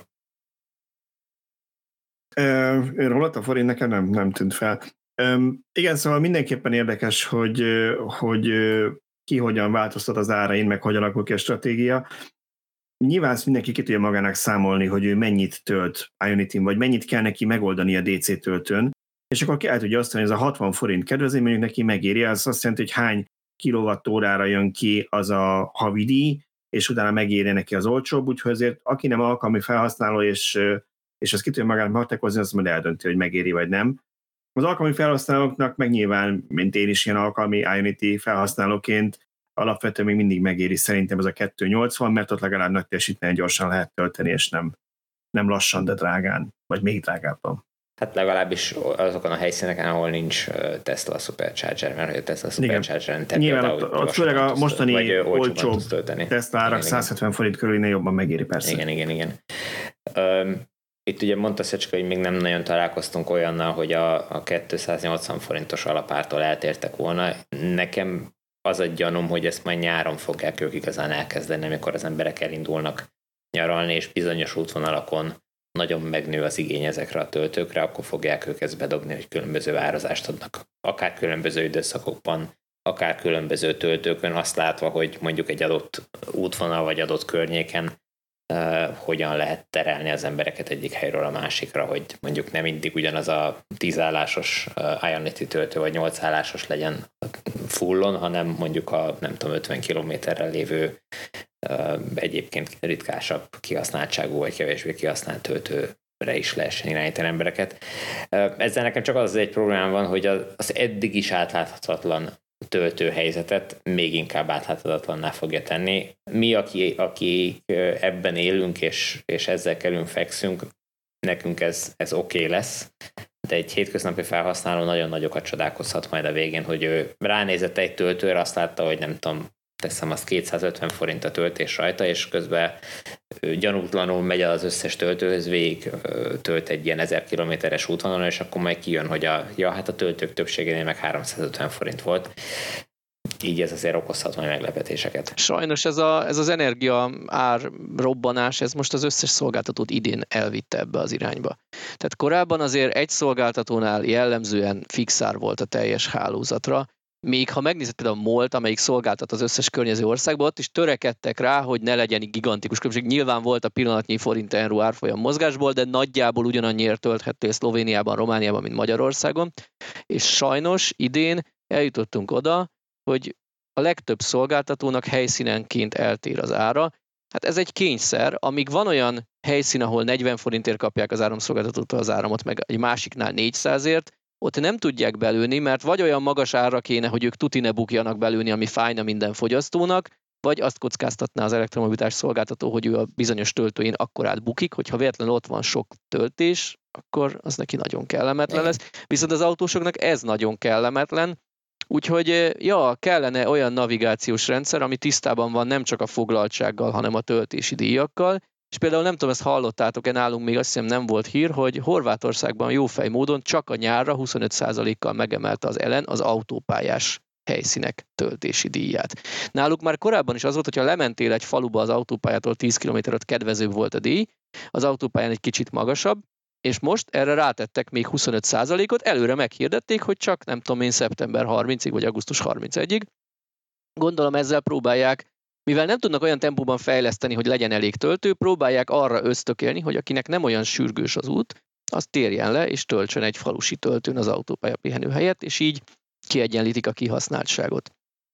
Valamilyen szinten nem rossz, csak ha ezzel te nem vagy tisztában, mm, akkor, hát akkor megszívod, és csodálkozol, hogy miért került annyiba a töltés amennyibe, és ezt tudná megoldani esetleg egy szuper navigációs rendszer, aki tisztában van a pillanatnyára. Nem is. tudom, nekem, nekem valahogy, én azt azért nem látom akkora problémának, mert azért én még, lehet, hogy azért, mert én, én csak pár éve váltottam elektromos autóra, nem úgy, mint ti, de én még emlékszem rá, hogy jártam benzinkútra és gyakorlatilag minden benzinkútnak más ára volt. Tehát eh, nem, nem az nagyon nem ritka volt, hogy... a különbség. Azt, ekkora azért, szórás nem volt. Ez nem, ebben, Igen. még ebben sem vagyok biztos, mert lehet, hogyha te Budapesten egy bizonyos régióban tankoltál csak, mondjuk az iroda körül, akkor ott mindig mindenki kb. belőtte egymás az árait, de amúgy én mindig elmondom, hogy én az ország legolcsóbb és legdrágább benzinkutya között haladtam el mindig. A legolcsóbb a Budaörsi Osán volt, szerintem talán még mai napig az, és ennél jó 100 forinttal általában drágább volt a, majdnem iritit mondtam, az OMV meg a MOL itt az M7-esen lejjebb, mert azok meg az autópályás ára voltak belőve. Jó, Tehát volt akkor is különbség. különbség. Volt 400 forintnál mondjuk 25, legyen 25 százalék különbség. Nem, nem is százalékosan, de hideg már az is, az emberek kevesebb, kisebb különbségekért elmentek sorba, Ez így van. kigyoztak a, a kutaknál, ami olcsó volt. Nem is ez a, a lényeg, hanem azt akartam csak mondani, hogy ami talán kevésbé lesz átlátható, mert ezt megszokták, hogy, hogy más oszlopnál más, más ár van, oké. Okay. De az, hogy egy időszakonként eltérő az árazás, na az lesz az, ami szerintem, amit már fejben úgy nehéz összevetni, hogy a Tesla-nál ennél az oszlopnál 6 és 8 óra között ennyi, az Ionity-nél meg 10 és 12 között a másiknál annyi, akkor nekem jobban megéri itt vagy ott, és ebből lesz az, hogy az emberek valószínűleg a végén a kényelmet választják, hogy már aki nem rendszeresen minden nap töltött, mert nyilván az jobban megnézi, hogy, hogy azt mondja, hogy jó, ez most útba esik, nem fog matek, nincs nekem se mentális energiám, se időm erre, akkor ami útba esik, ott majd töltök aztán. Biztos, hogy sokan így lesznek vele, mivel ha otthon töltök javarészt, akkor igazából olyan mindegy nekem, hogy plusz-minusz 50 forint a kilovattóra díj a, azon a éves néhány napon, amikor nyilvános töltőt használok. Viszont én elvárnék egy olyat, hogy az autó navigációs rendszere, hogy mondjuk jelenleg tud azzal tervezni, hogy autópálya, közút, legrövidebb utazási idő, vagy legrövidebb táv, tehát ilyen funkciók sok navigációban vannak évek óta, belekerülhetne egy olyan is, hogy én most preferálom az olcsó töltést, mert ráérek, és akkor esetleg tervezzem be nekem 5 km kerülőt, azért, hogy egy lényegesen olcsóbb helyen tölthessek. Hát igen, ez, ez teljesen igazad van, ez, ez technikailag megoldható, ezt kb. minden autónak tudnia kellene. Illene ugye, tudnia. Illene. Én oda, én oda kanyarodok vissza, hogy én mindig tudom, rohadtul elkényelmesedtem a Teslában, de én engem mindig sokkol, amikor így eszembe, hogy ja, hogy ez nem minden, ahogy a Fordnál meg kell említenünk, hogy milyen jó, hogy ők, az ő rendszerük megtervezi, hogy neked hol és mennyi ideig kell tölteni, és az látja, az a töltő, az foglalt vagy nem foglalt, hogy ez nem mindenhol alap. Hogy ennek alapnak kéne lenni minden felézeti navigációs rendszer vagy elektromos autóban. Ugye az a kérdés, hogy hozzáférnek-e ezekhez az adatokhoz az autók, mert a Tesla-nál persze, hogy oké, okay, hogy a saját hálózatokat látják, de az ionity már ő se tervez, mert nem látja. Hát pedig hozzáférhetne, hát ezek Simán, persze. nyilvánosan elérhető információk, akár az Ionity applikációból, akár másból, hogyha csomó minden más technikai dolgot meg tudtak oldani a Tesla-nál, akkor ezt is meg kéne tudják oldani.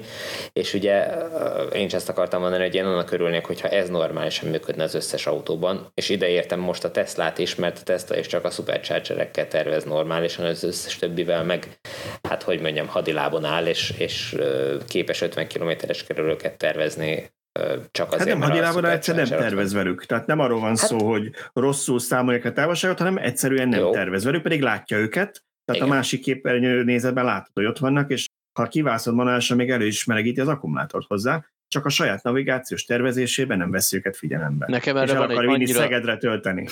annyira szuper példám van, sajnálom, hogy nem küldtem át a fotót, amikor Miskolcról mentem Zakopániba még januárban a Teslával, nem kellett extrém óvatosnak lenni, hogy töltés nélkül odaérjek, tehát eleve töltés nélkül meg lehetett volna csinálni 220 km körülbelül a táv. De közvetlenül utamba esett vagy 5 DC töltő is, meg AC töltő még több, mindegy. Ennek ellenére a Tesla tervezett nekem egy 400 kilométeres utat, hogy én menjek el Miskolcról Kassára, majd onnan a szlovák autópályán menjek ott át, tölts. ott töltsek Kassán, töltsek mint 30 percet, vagy 20-at, utána menjek át Eperjes felé, mi az, Liptó-Szent Miklósig, és utána onnan menjek vissza Zakopániba, tehát egy ilyen Z alakot tervezett be nekem 400 plusz kilométeres úton, holott jó, nem azt mondom, az nem volt annyira magától értetődő, hogy töltés nélkül meg tudom csinálni, lehetetlen sem, tehát azt még elbírom fogadni, hogy kell tölteni, na de ha tudta volna, hogy ott van 6 darab DC töltő, ami útba esik, Igen. akkor majdnem fele út távolsággal, időben is jobban, és egy 10 perces 50 kW ez egy, ez egy nagyon, nagyon jó példa rá, hogy ha, ha ismerné normálisan a töltőket, meg tudna ezekkel tervezni, akkor egy 5 perces töltéssel 200 kilométerrel meg tudta volna tenni az utat, így megtervezett 400 kilométert. Tehát, hogy Igen. Uh, még azért van bőven mit fejleszteni a Tesla-nál is. Igen, én mindenképpen szerintem is ostorozok kicsit a Teslát ezzel a hiányossággal, szemben az, hogy arról beszélünk, hogy más márkáknál még ennyi sem működik benne.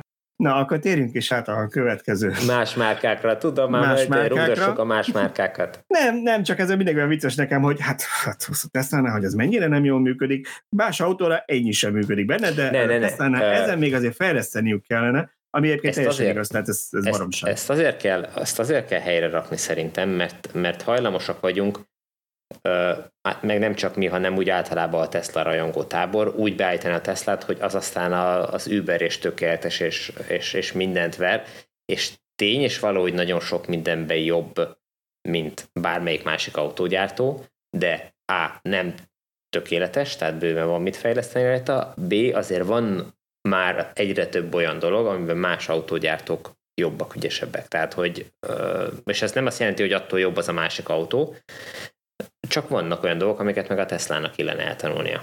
De mi az, amiben például, jobb a BMW a Tesla? Például lehetne olyan hatékony a, a szerviz, meg olyan jól működhetne, mint más autógyártónál, ahol nem történnek olyanok, mint a Model X-el. Ezt nem tudom, a szervizügyben nem tudok nyilatkozni, mert szerencsére a BMW-vel még nem volt semmi olyan gond, amivel a, a BMW szerviznek a a vendégszeretetét kellett volna élvezzem, viszont azt tudom, hogy a, a sávváltás az önvezető rendszerüknek, vagy vezetés támogató rendszerüknek, nevezzük, ahogy akarjuk, az a BMW-nek például sokkal jobb, mint a Tesla-é. Tehát a Tesla-tól még az Enhanced Autopilotos rendszer ugye ott, hogyha az ember jelzi, hogy sávot szeretne váltani, illetve az autó maga jelzi, hogy sávot kéne váltani, mert hogy lassul a forgalom előttünk, akkor az nagyon mindennek össze kell jönnie ahhoz, hogy az, az megcsinálja normálisan a sávváltás, sávváltást, és az esetek, nem tudom, lehet, hogy csak én vagyok béna, de egy jelentős részében menet közben, sávváltás közben egyszer csak meggondolja magát, és visszarántja az autót az eredeti sávba, és akkor megyünk ott tovább, és senki nem érti, hogy ezt miért csinálja.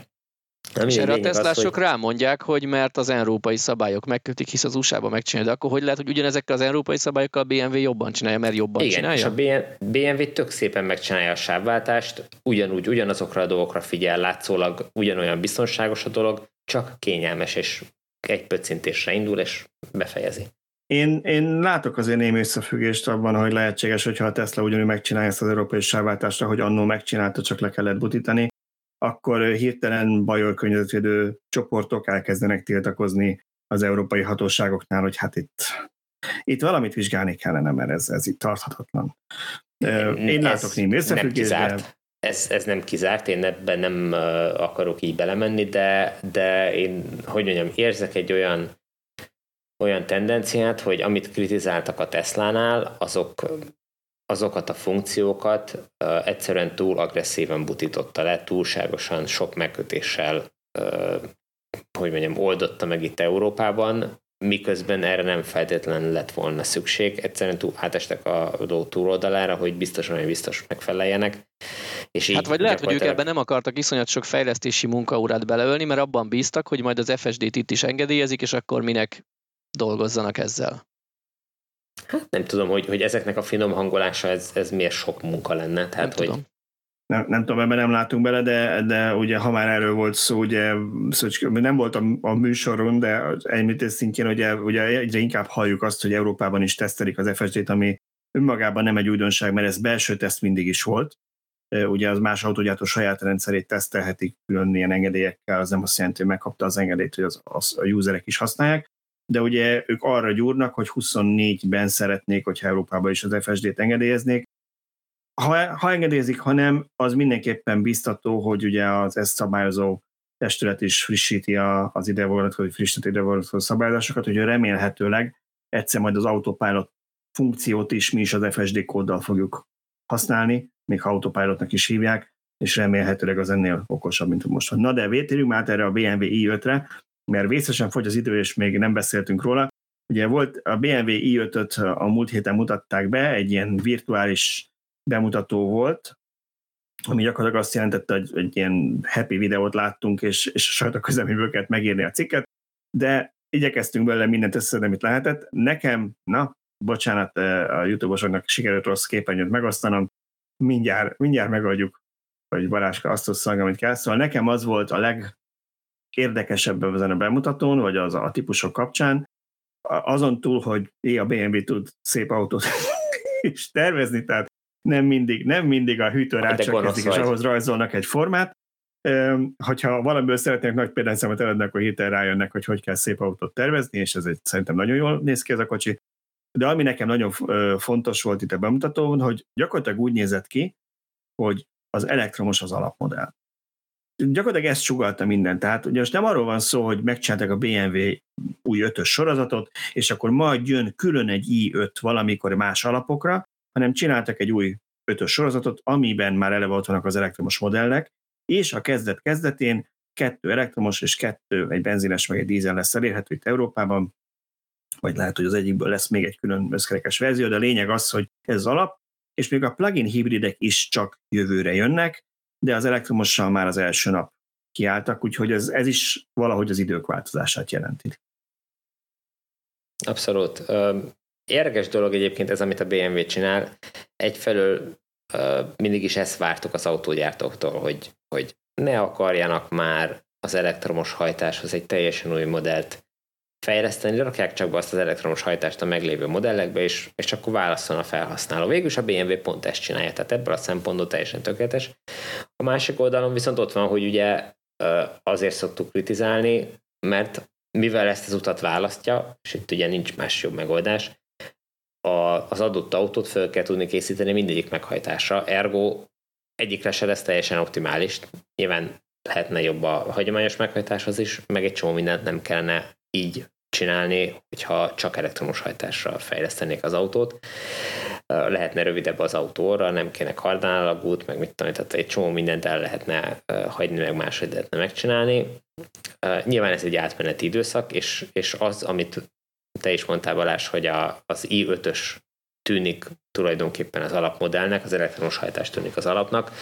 Ez már azt jelzi, hogy, hogy, hogy kezdünk abba az irányba haladni, amikor hát ha nem is az ötös sorozatban, de lesznek olyan sorozatok, amikor már teljesen el fogják tudni hagyni a, a belső égés motoros hajtást, mert egyszerűen nem lesz rá akkor igény, hogy megérje belerakni.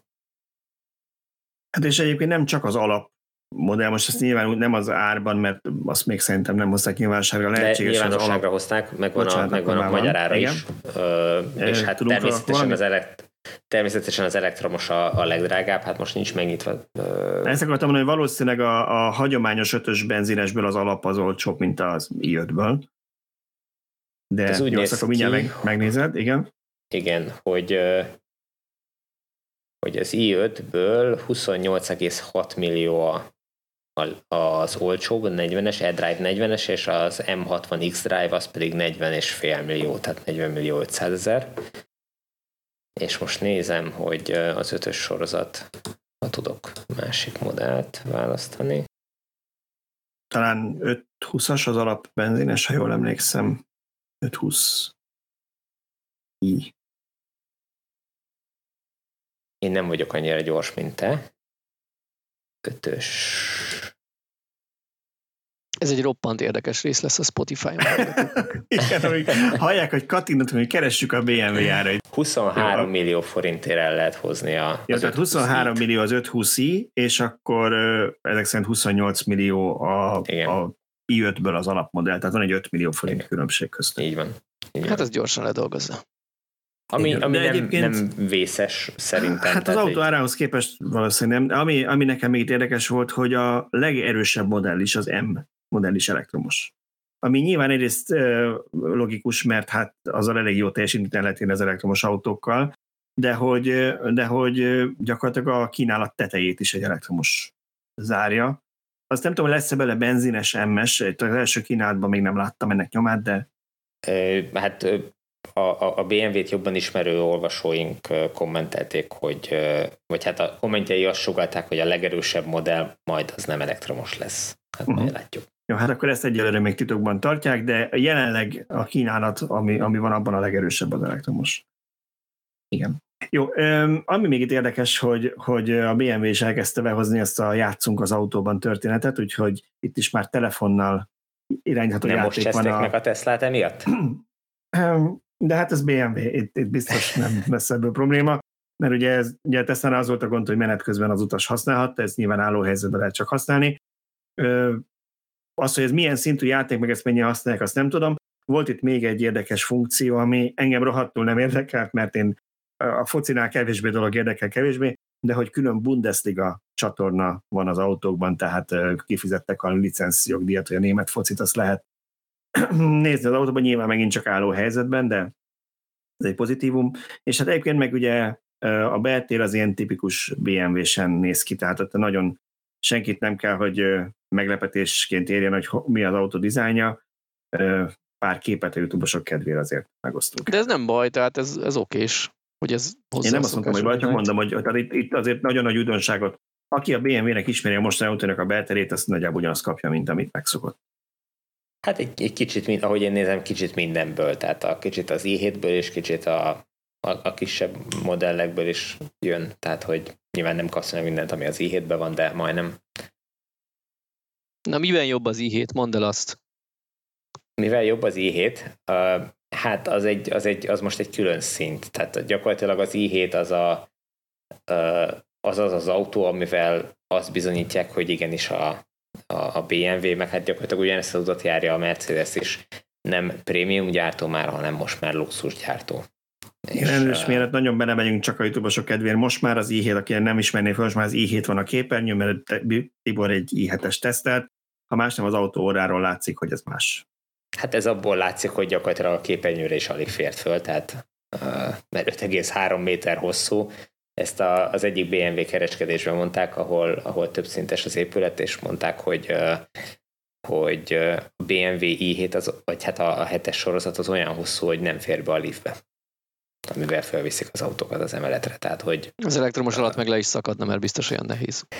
még akár az is lehet, bár azért a, a versvégésűek se könnyűek, úgyhogy nem hiszem, hogy annyira alul tervezték volna a, a liftet, de, de hogy hozba erre nem nagyon számítottak, hogy, hogy ekkor autókat is be kell majd pakolni. Az Um, EQS-nél hosszabb? Az hosszabb. Igen, lényegesen hosszabb. Lényegesen hosszabb autó. Most ez a lényegesen, ez mit tudom én, ilyen 10 centi. Hát az azért azért- lényeges. Bár 5, azért- 5 méter felett már kiszámolja, de, de nyilván azért 10 centi az nem kevés. Igen, igen, igen. Ö, tehát, hogy itt nagyon rámentek a luxusra, és tulajdonképpen ennek a tesztautónak a felszereltsége is ö, úgy volt összeállítva, hogy ö, ez inkább egy sofőrös limuzin, mint, ö, mint, mint saját magad által vezetett autó.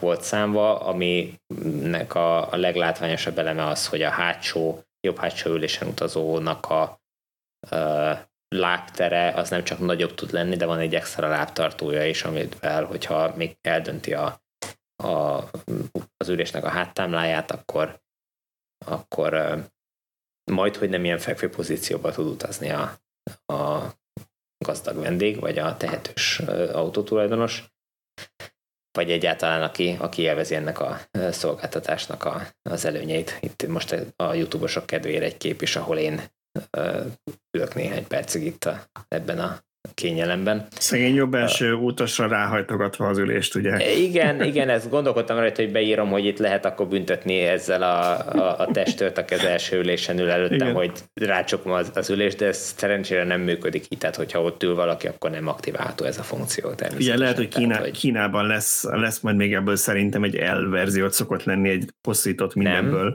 is. Nem, én úgy értelmeztem, hogy ez az L verzió. Ez az L verzió. Tehát azért ilyen hosszú, mert ez az L verzió, viszont ebből nem csinál csinálnak rövidet most már. Uh-huh. Tehát, hogy ez a, a luxus felé lépés Hát valamit hagyni kell az i jele, hogy, hogy igen, valószínű azt a, azt a prémium szegmest azt inkább az i próbálják lefedni, ami szerintem eddig is így volt, tehát hogy többnyire, persze nyilván annyira nem ismerem a BMW-nek a, a vevőkörét, de, de gyanítom, hogy azért a nagy többség is a, a, inkább az i vagy az ötös sorozatot vásárolta, és nyilván az i ezt le fogják tudni fedni. És milyen, mint autó, voltam, hogyha az ilyen luxus bocsánat. kényelmi dolgoktól eltérünk? Tehát mint villanyautó milyen? Menet teljesítmény, töltési teljesítmény, komfort? Villanyautó piszok jó, 195 kw tölthető, hogy ezt most rögtön lezárjuk, és sokkal kevésbé cikcakos a, vagy lépcsőzetes a töltési görbéje, mint az iX volt annak idején. Egy teljesen sima, folyamatosan csökkenő görbéről beszélünk, és viszonylag sokáig tud nagy teljesítménnyel tölteni, tehát nem kell a nagy akkumulátor ellenére nem kell hosszú töltési időkkel számolni, az adatok benne vannak a cikkben, azt érdemes megnézni, és nyilván az alapján mindenki sakkozhat, hogyha ilyen autóval kell megtegye a nagyobb távokat. Én ezzel az autóval voltam Veresegyházról a, a Győri uh, Majálison, és oda-vissza meg tudtam járni minden további nélkül, annak ellenére, hogy spóroltunk a, a, a sebességnél, vagy hát a, a fogyasztáson. Mekkora akkor van ebben? Jutott ebben 101,7 kWh-órás. Uh-huh. Úgyhogy, és akkor ez egy ilyen közel 400 km neked egy gyűr oda-vissza? Vagy kevesebb azért? 370? Hát egy picit kevesebb, azt hiszem most nincs meg fejből pontosan, de talán 360, 380, ilyesmi. Valami ilyesmit mentem, még ott Győrbe volt egy kis program, de de minden további nélkül meg tudtam járni, tehát fel voltam rá készülve, hogy esetleg hazafele beugrunk egy rövid töltésre, de nem volt rá szükség. Igen, hát itt azt írtam, ugye ezért ez az X-Drive 60, tehát ez, a, ez a sportos változat, 130-nál 27,6-ot fogyasztott, és 130-nál 368 km-es hatótávot tippeltél. De valaki csak 90-nel megy, akkor 500 km fölött 516-ot várhat. Igen, itt ehhez mindig hozzá kell tenni, hogy ha valaki nem szabálytalankodik és 130-ra törekszik az autópályán, ő jó, ha egy 110-es átlaggal fog haladni. Igen. Tehát ahhoz, hogy 130-as átlagot tudj menni, ahhoz, ahol lehet, ott 160-170-nel kellene. Hát vagy egy tök kihalt autópálya kell tenni. Nyilván éjjel nem lehetetlen megközelíteni a 130 igen, igen, igen. nincs forgalom. Tehát úgy, úgy lehet, hogy a egyik töltőtől elindulsz, és a másik töltőig még gyakorlatilag, és a töltő autópálya pihenőben van, akkor, akkor egy 128-at el lehet érni gyakorlatilag a 130-as tempótartásával, szabályos tartásával, és ez a fogyasztási adat, amit mi a tesztben írunk, ez erre vonatkozik. Tehát amikor valaki végig azon a szakaszon 130 ha megy, az én esetemben itt, amikor Győr felé mentünk, odafele hiába nyomtuk nagyon, most már nem emlékszem a pontos adatokra, de akkor is jóval kevesebb volt a, a, a fogyasztás, mint ami, ami a 130-as tempóz illet volna. Úgyhogy e, egy dolog volt, amit némi kritikával illettél, és erről, hogy mint technológiáról egy picit egy szót beszéljünk már, ez a head-up display, ahol azt mondtad, hogy ez már annyira színes, meg annyira részletes, hogy már túl sokat kitakar talán. Hát igen, én a... nem tudom ti, hogy vagytok veled. Én ez nagyon durva ez a fotó. A Sziget Szent Miklósi, ezen ezt láttam. És azért, Aki, bocsánat, azért... aki audióban hallgat minket, gyakorlatilag így a, a látómeződnek a közepét szinte teljesen kitakarja az odavetített tábla gyakorlatilag. Az odavetített ezt... navigáció, és az a durva, Igen. hogy a navigáción alul ki van vetítve a sebességkorlátozás, fent meg vannak sötétben a lámpa által, autolámpa által megvezetett táblák, és így nem tudom eldönteni, hogy melyiket vetíti. Nyilván el tudom, de első pillantásra nem egyértelmű, hogy mit vetít oda az autó, és mi van fizikailag az úton. Tehát ez már kezd a veszélyesbe átcsapni. Igen, és itt, és itt tudom, hogy itt ebben a sötét, nehezen megvilágított, vagy alig megvilágított parkolóban nehezen lehet látni azt, hogyha valaki a kamionok közé mondjuk kilép és elindul a shop felé, most én ott húzok el az, az autóval, simán elgázolom. Nyilván valószínűleg nem, mert hogy a, a vészfékasszisztens az valószínűleg közbelépne, de hát Na, nehogy ezen múljon már. Tehát, tehát már most van a képernyőre kivetített kockás zászlónak is holt tere, nem csak mondjuk a tükröknek. Hát igen, és, és, és ez azért bosszantó, mert hogyha van a szélvédődön egy kőfelverődés, amit nem javítottál meg, ami lehet, hogy csak egy ilyen kis új körömnyi valami, az, az nem fog átmenni a, a műszaki vizsgán, azzal nem fog átmenni az autó műszaki vizsgán, ezt meg legálisan be lehet építeni, tehát hogy ezt én nem tartom szerencsésnek. Igen, nekem ezzel közben csak az, a, az az érdekes, hogy ugye ez a hagyományos head-up display gyakorlatilag.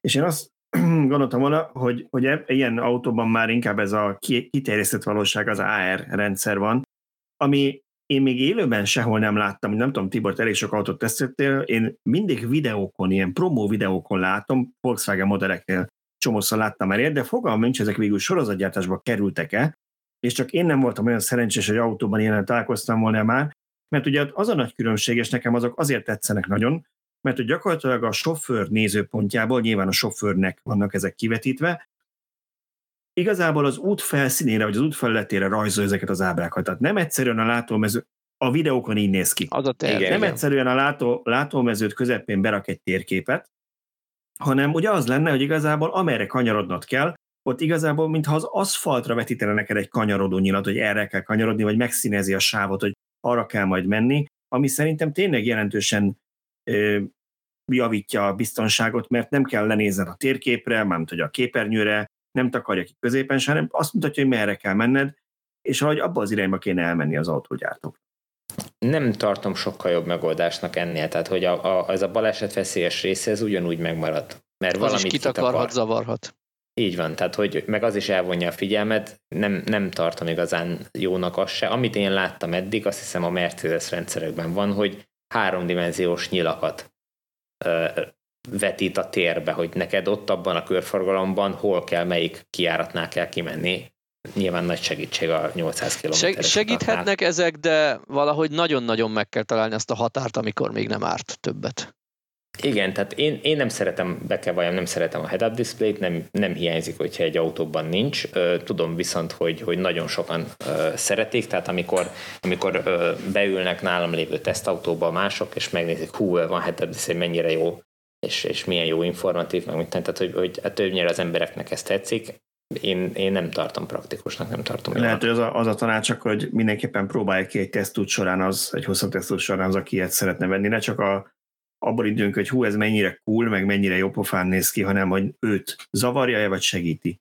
Jó, hát ha valakit zavar, kapcsolja ki, csak akkor minek fizetett érte? Akkor minek hát fizeti ki érte a felállat, igen. igen. igen. Azért ezek nem olcsó rendszerek, meg, meg nem is egyszerű rendszerek, tehát biztos. Meg valószínűleg megdrágítják a szélvédőcserét egy kavics felverődés után. Még akár az is lehet, igen. Meg egyébként ugye azt szokták mondani, hogy elég sok helyet tudnak igényelni elől, tehát hogy nem is tudom, talán valamelyik Volkswagen modellnél volt az, hogy azért nincsen frank, vagy csak kicsi az első csomagtartó, mert hogy kellett helyet hagyni annak, hogyha ilyen, ilyen vetítőrendszert oda kell rakni, annak, annak azért van helyigénye. Ugye az gyakorlatilag a, a szélvédő előtti vagy alatti részen szokták el. Hát de az belül van, a frank az meg kívül, nem? A, arra konkrétan emlékszem, hogy ez az első csomagtartóba kellett volna valamit rakni hozzá, vagy kellett rakni, és azért voltak, hogy kisebb. Na jó. Ez, ne, ez nekem ilyen vet, vetítésnek tűnik. Lehet. térjünk, térjünk át akkor gyorsan a kommentekre, hogy abból is egy párat azért olvassunk be, ha már így elszállt az idő. Mindenképpen meg akartam valamit, mindenképpen meg akartam valamit említeni még így az elején, mert erről nem beszéltünk, és nem szeretném, hogyha valakiben rossz élmény maradna. Bekapcsoltuk nem régebben a podcastban, a YouTube-on a, azt a szuperköszi nevű funkciót, amikor valaki konkrétan a, amellett, hogy kommentel, a kommenthez egy kisebb összeget is küldhet ami igazából csak azért kapcsoltuk be, mert amikor rájöttünk, hogy a, ezen az extra csatornán a, a podcaston nem kapcsoltuk be a monetizációt, gyorsan bekapcsoltam mindent, ami volt. Úgy voltam vele, hogy ezt nem kötelező használni, Szóval, hogy senki ne érje azt, hogy neki ezt használnia kellene, nem kalapozni akartunk, csak van egy ilyen opció, beixeltük, aki szeretne, annak nagyon köszönjük, és ez egy külön köszönet illeti Illés Endrét és Jakab Hajdók Lászlót, akik a legutóbbi adás kommentjeiben kisebb összegekkel támogatták az adás készítését, de senki ne érezze úgy, hogy ezt most mi kötelezővel akarnánk tenni. Van ilyen opció, valaki szeretné így kifejezni a köszönetét, köszönjük, de, de ez igazából csak ennyi. Na, szóval akkor az igazi kommentekre térve, valaki azt mondta az a, a társasházi töltés kapcsán, náluk a társasház előtt van a parkoló, csak akkor építhetnek ki saját költségen, saját villanyórától töltőt, ha minden lakó beleegyezne, mert körülbelül 7 méteren keresztül a homlokzati falon menne a mi közös tulajdon a kábelcsatorna, és persze volt egy-két idősebb egyedülálló néni, aki nem egyezett bele a lakógyűlésen, és ezért nem építhet ki töltőt. Ismerjük ilyet, sok házban azért nem készült el hőszigetelés, mert azt mondta egy-két idősebb néni, hogy én már úgyse élem meg, hogy elkészüljön. Elég baj, és itt mondom azt, hogy mennyire jó, amiről a múlt héten azt hiszem beszélgettünk, hogy Németországban van ez a töltéshez való jog, vagy valami ilyen elnevezésű intézmény, meg Norvégiában, hogy nem mondhatja azt egy mondva csinált okkal, hogy nem tudom, csúnya lesz a kábelcsatorna, és ezért ne, ne tölthess autót. Hogy ez, ez mennyire így van, most eb, ebben a társasházban, ahol a szerkesztőségünk van. Itt hosszú évek után én már teljesen letettem róla, most megint előkerült, hogy le kéne szigetelni, mert nincs leszigetelve a ház, pedig ígérték, hogy meg lesz csinálva, amikor voltak ezek a panelprogramok, és lehetett vissza nem térítendő támogatást kapni hozzá, akkor, akkor persze nem csináltuk. És most megint fölmerült, és tegnap jöttem be a szerkesztőségbe, és az ajtóba megállított két hölgy, akik itt laknak, nagyon kedvesek, én kedvelem őket, itt szoktunk beszélgetni a liftben, meg ilyesmi, és, és mint kiderült, ők azért rácsorognak ott, nem azért beszélgetnek ott, mert csak úgy nincs jobb dolgok, hanem gyakorlatilag ők a lakókat próbálják összefogdosni, akik kibemászkálnak a lakásból, hogy, hogy de ugye, hogy senki nem fogja megszavazni ezt a bővítést, mert, vagy ezt a szigetelést, mert hogy hát ez, ez mennyire sok pénzbe kerül, és hogy hát annyit nem lehet spórolni a fűtésen, és hogy, hogy ezt egyébként se érik meg, mire ez megtérülne, meg itt mondom, és akkor azért, mert ő, ő a saját, saját életét nem látja annyira optimál, vagy pozitívan, hogy ő meg fogja érni ennek, hogy ezt kifizesse, akkor az én lakásomba pazaroljuk a, a, az energiát az utca fűtésére? Vagy, Itt tehát, jut vissza nem, a rezsicsökkentés. Túl olcsó még mindig az energia Magyarországon. Igen, és, és, és ezt mondtam én is nekik, hogy hogy láttuk, hogy az égvilágon semmi nem garantálja. Azt most húztak egy plafont, hogy mennyi, vagy milyen összegig kapjuk rezsicsökkentett áron a gázt meg az áramot. Semmi nem garantálja, hogy az a szint, ahol ezt meghúzták, az nem lesz magasabb jövőre, vagy két év múlva. De az teljesen biztos, hogy a mostani százegységnyi uh, szigetelési költség az két év múlva, vagy három múlva 200 egység lesz, nem 50 egység. Tehát, hogy az biztos, hogy fölfele fog menni, tehát hogyha később akarjuk megcsinálni, többe fog kerülni. Mondtam nekik, hogy hát már rég meg kellett volna csinálni, és akkor mondjuk ebben ők is egyetértettek, hogy igen, akkor kellett volna megcsinálni, akkor ez először fölmerült. De lehet, hogy akkor is aláírás gyűjtöttek ellene. Akkor, ak- hát erről nem beszéltünk, de, de akkor még csak 50 egység volt. Mindegy, százszónak is egy vége. Uh, sajnos van minden társasházban egy olyan kör, akik nem látják, vagy nem akarják látni a, az előrelépésnek az előnyeit, és, és, és ezért kampányolnak ellene. És egyébként most visszatérve még a, a hőszigetelésre, ez nem csak ö, nem csak energetikai kérdés egy ilyen, nem tudom, három évtizede vagy négy évtizede álló társasháznál, hanem, hanem minőségi, meg esztétikai kérdés is, mert azért szóba került, hogy vannak külszíni sérülések az épületen, az idő vasfoga azért nyilván itt-ott ledobálta a, betont, ki látszik gondolom vas, meg ilyesmi, tehát hogy az nyilván nem teszi jót a statikány, és ezeket mind javítanák a, a szigetelés előtt, és nyilván egy, egy, egy újra évtizedekig használható épületet kapnánk, nem? Aláírásokat gyűjtünk, vagy hát támogatókat gyűjtenek ahhoz, hogy ne legyen megszavazva ez a dolog, úgyhogy jó, hát zárójelben itt nálunk a szomszéd utcát, pontosabban a saroktelken vagyok, a másik utcát próbálják leaszfaltoztatni, és ott is csak hét lakó van, de már van, aki helyett úgy döntöttük, hogy kifizetjük a tervezési költséget, mert ő nem volt hajlandó beszállni, mert neki túloldalról van a bejárat, őt nem érdekli. Zárója bezárva. De ezek azért picit más témák, mert itt még azt mondhatod, hogy neki ezzel költsége van, de amikor valakinek nincsen ezzel költsége, csak ő nem, ő, ő nem hajlandó, hogy nem járul hozzá ez a másik ember a saját költségén képítse a töltést. Ilyenkor szoktam azt mondani, hogy valami oka biztos van ennek, és nem biztos, hogy az, hogy ott annyira zavarná az a kábelcsatorna, mert ez esztetikusan is meg lehet csinálni, hanem valószínűleg azok a, azok a félinformációk, meg téves információk, meg, meg ilyen rossz hiszemű üzenetek, amiket csomó médiában látunk, hogy mert ez elektromos autók azok veszélyesek, mert majd kigyullad a töltőn, meg maga a töltő is kigyullad, meg a kábel kigyullad, meg minden, mindannyian meg fogunk halni, amikor, hogyha valami szakszerűen van kiépítve, akkor nem veszélyesebb az, mint hogy 50 liter benzinnel a tartályába áll 200 autó a mélygarázsban. De, hát, De ha már a kigyulladás is mélygarázs, akkor szerintem cseréld meg a két következő kommentet. Igen, ha már, ha már ezt így belefűztük, valaki azt írta nekünk, a Füredi történetről beszéltünk múlt, hogy a Füredi hotelben ugye kiírták, hogy nem lehet elektromos autóval beállni, akkor általában ez már most már eltűnt onnan, és hogy mi úgy, úgy voltunk rá, hogy nem tudtuk, hogy mi lett a vége, de mi úgy tudtuk, hogy nem biztos, hogy nem is plug-in hibrid, hanem csak sima hibrid volt, ami kigyulladt. És valaki úgy tudja, hogy egy elektromos Ionic éget ki, amit céges autóként használtak, és a parkolóban lévő sima konnektorról kezdték el illegálisan tölteni, úgy jutottak le a garázsba, hogy kijátszották a portást, és anélkül megkérdezték volna, hogy ezt lehet-e, berúgták a konnektort, és mert nem fizette a cég az utcai töltést, hogy ez van a sztori mögött. Hát, ha valakinek ilyen belsős információi vannak, akkor köszönjük, hogy megosztotta velünk, és ennyi ennyi annak, aki így viselkedett. Hát igen, tehát egy konnektort azért meg, meg kéne kérdezni, mielőtt az ember belúgja, igen, hogy... De azért alapvetően annak se, tehát nekem az is furcsa, hogy csak úgy kigyullad, mert ha te simán bedugod a, a vésztöltődet, vagy hát ezt a, a kis mobiltöltőt, amit kaptál az autóhoz, akkor azért nem, lehet, hogy csak az enyém olyan, ami érzékli a hőmérsékletet, de, de én amikor például a kempingben töltöttem, akkor elkezdte leszabályozni az ampereket, mert érzékelte, hogy melegszik a konnektornak a vége. Hogy, szóval ennek azért nem Hogy ennyire okos-e minden konnektoros töltő, hogy tud szabályozni, vagy csak egyszerűen lekapcsol, azt nem tudom, de kétlem, hogy bármelyikbe is. Tehát az első Nissan Leaf-nek a töltőjébe is ugyanúgy benne volt ez a hőérzékelő. Meg, meg, az a helyzet, hogy maga, magának a töltőnek a kigyulladása szerintem nem kéne, hogy okozzon ekkora problémát. Most elég az a kábel, az viszonylag gyorsan el fog égni szerintem nem, attól nem, nem kéne kigyulladjon az egy autó. Tehát hát most az, hogy honnan hová terjed át a tűz, az elég fura, de, de igen. Tehát az, hogy egy konnektor összeolvad, az inkább így összeolvad és használhatatlanná válik, igen. és addigra lecsap a kis megszakító. Igen. Nem nagyon láttunk még ilyen tüzeket, nem tudjuk.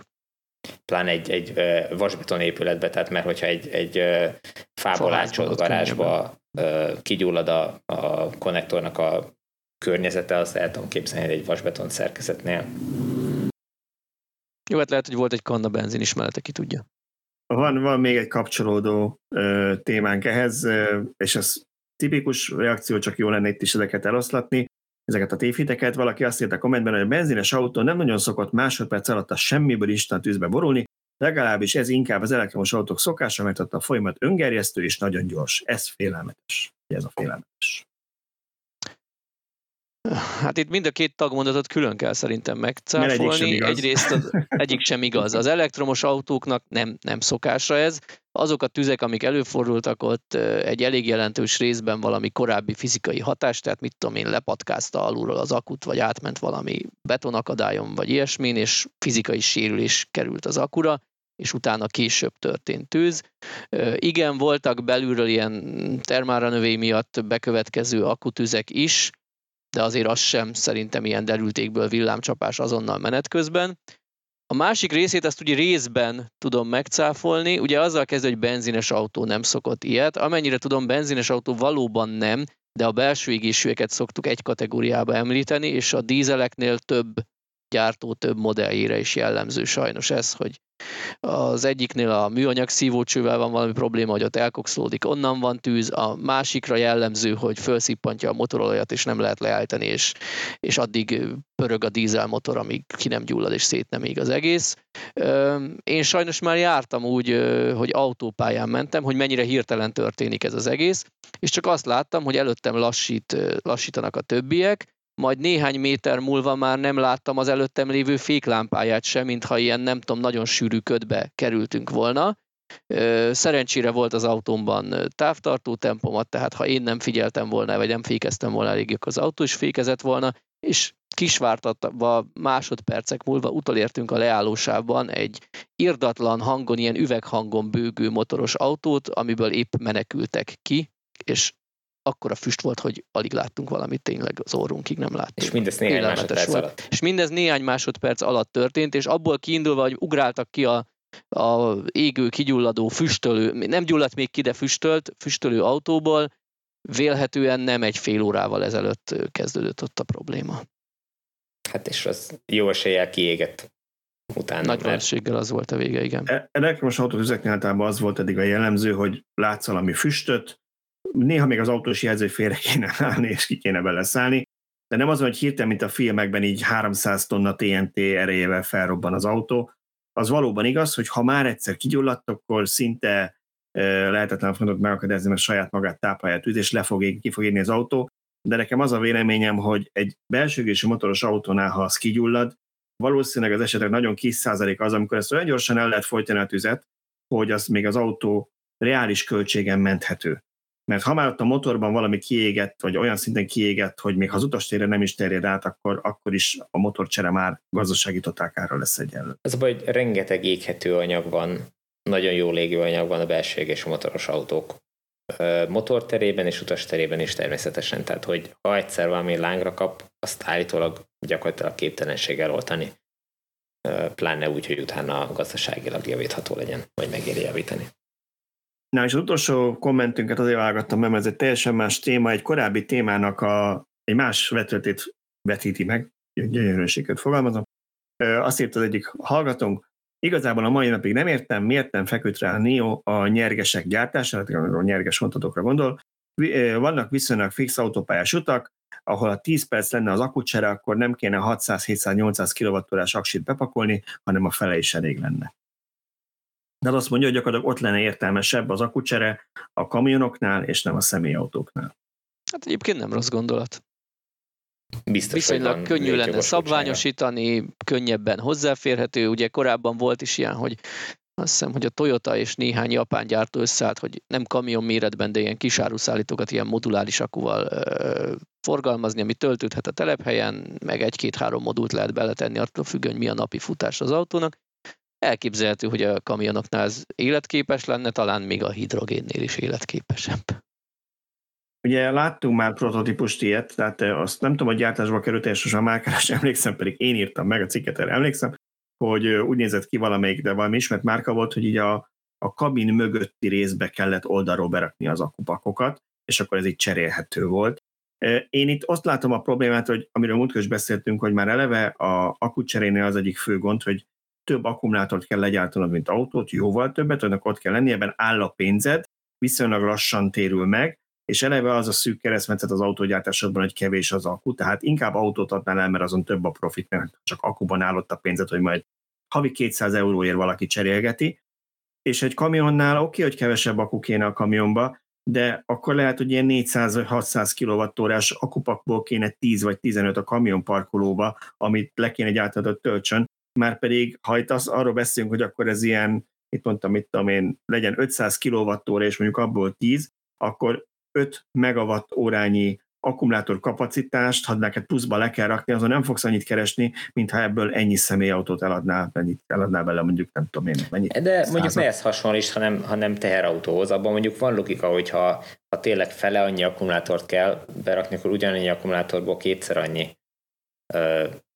autó építhet, vagy teherautó építhető, és nem biztos, hogy, hogy annyival több akkumulátor kell a, a cseretelepekhez. Tehát hát azért lehet, csak, csak lehet, hogy van olyan szituáció, amikor nem? kijön.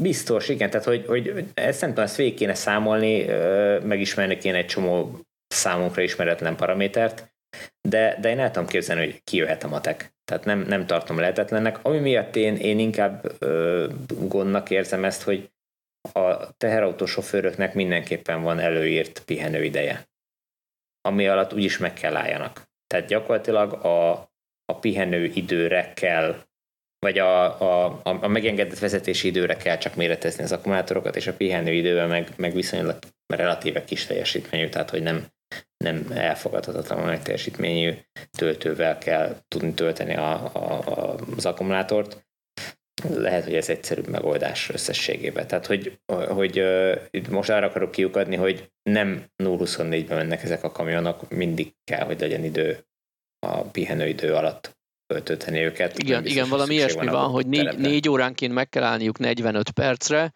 tehát 80 a maximum megengedett sebességük, tehát az elméleti maximális hatótávja az 320 km lehet, ha padlógázon Igen. szabályos 80-nal halad a 4 óra alatt végig, és utána meg kell állni talán 45 percre.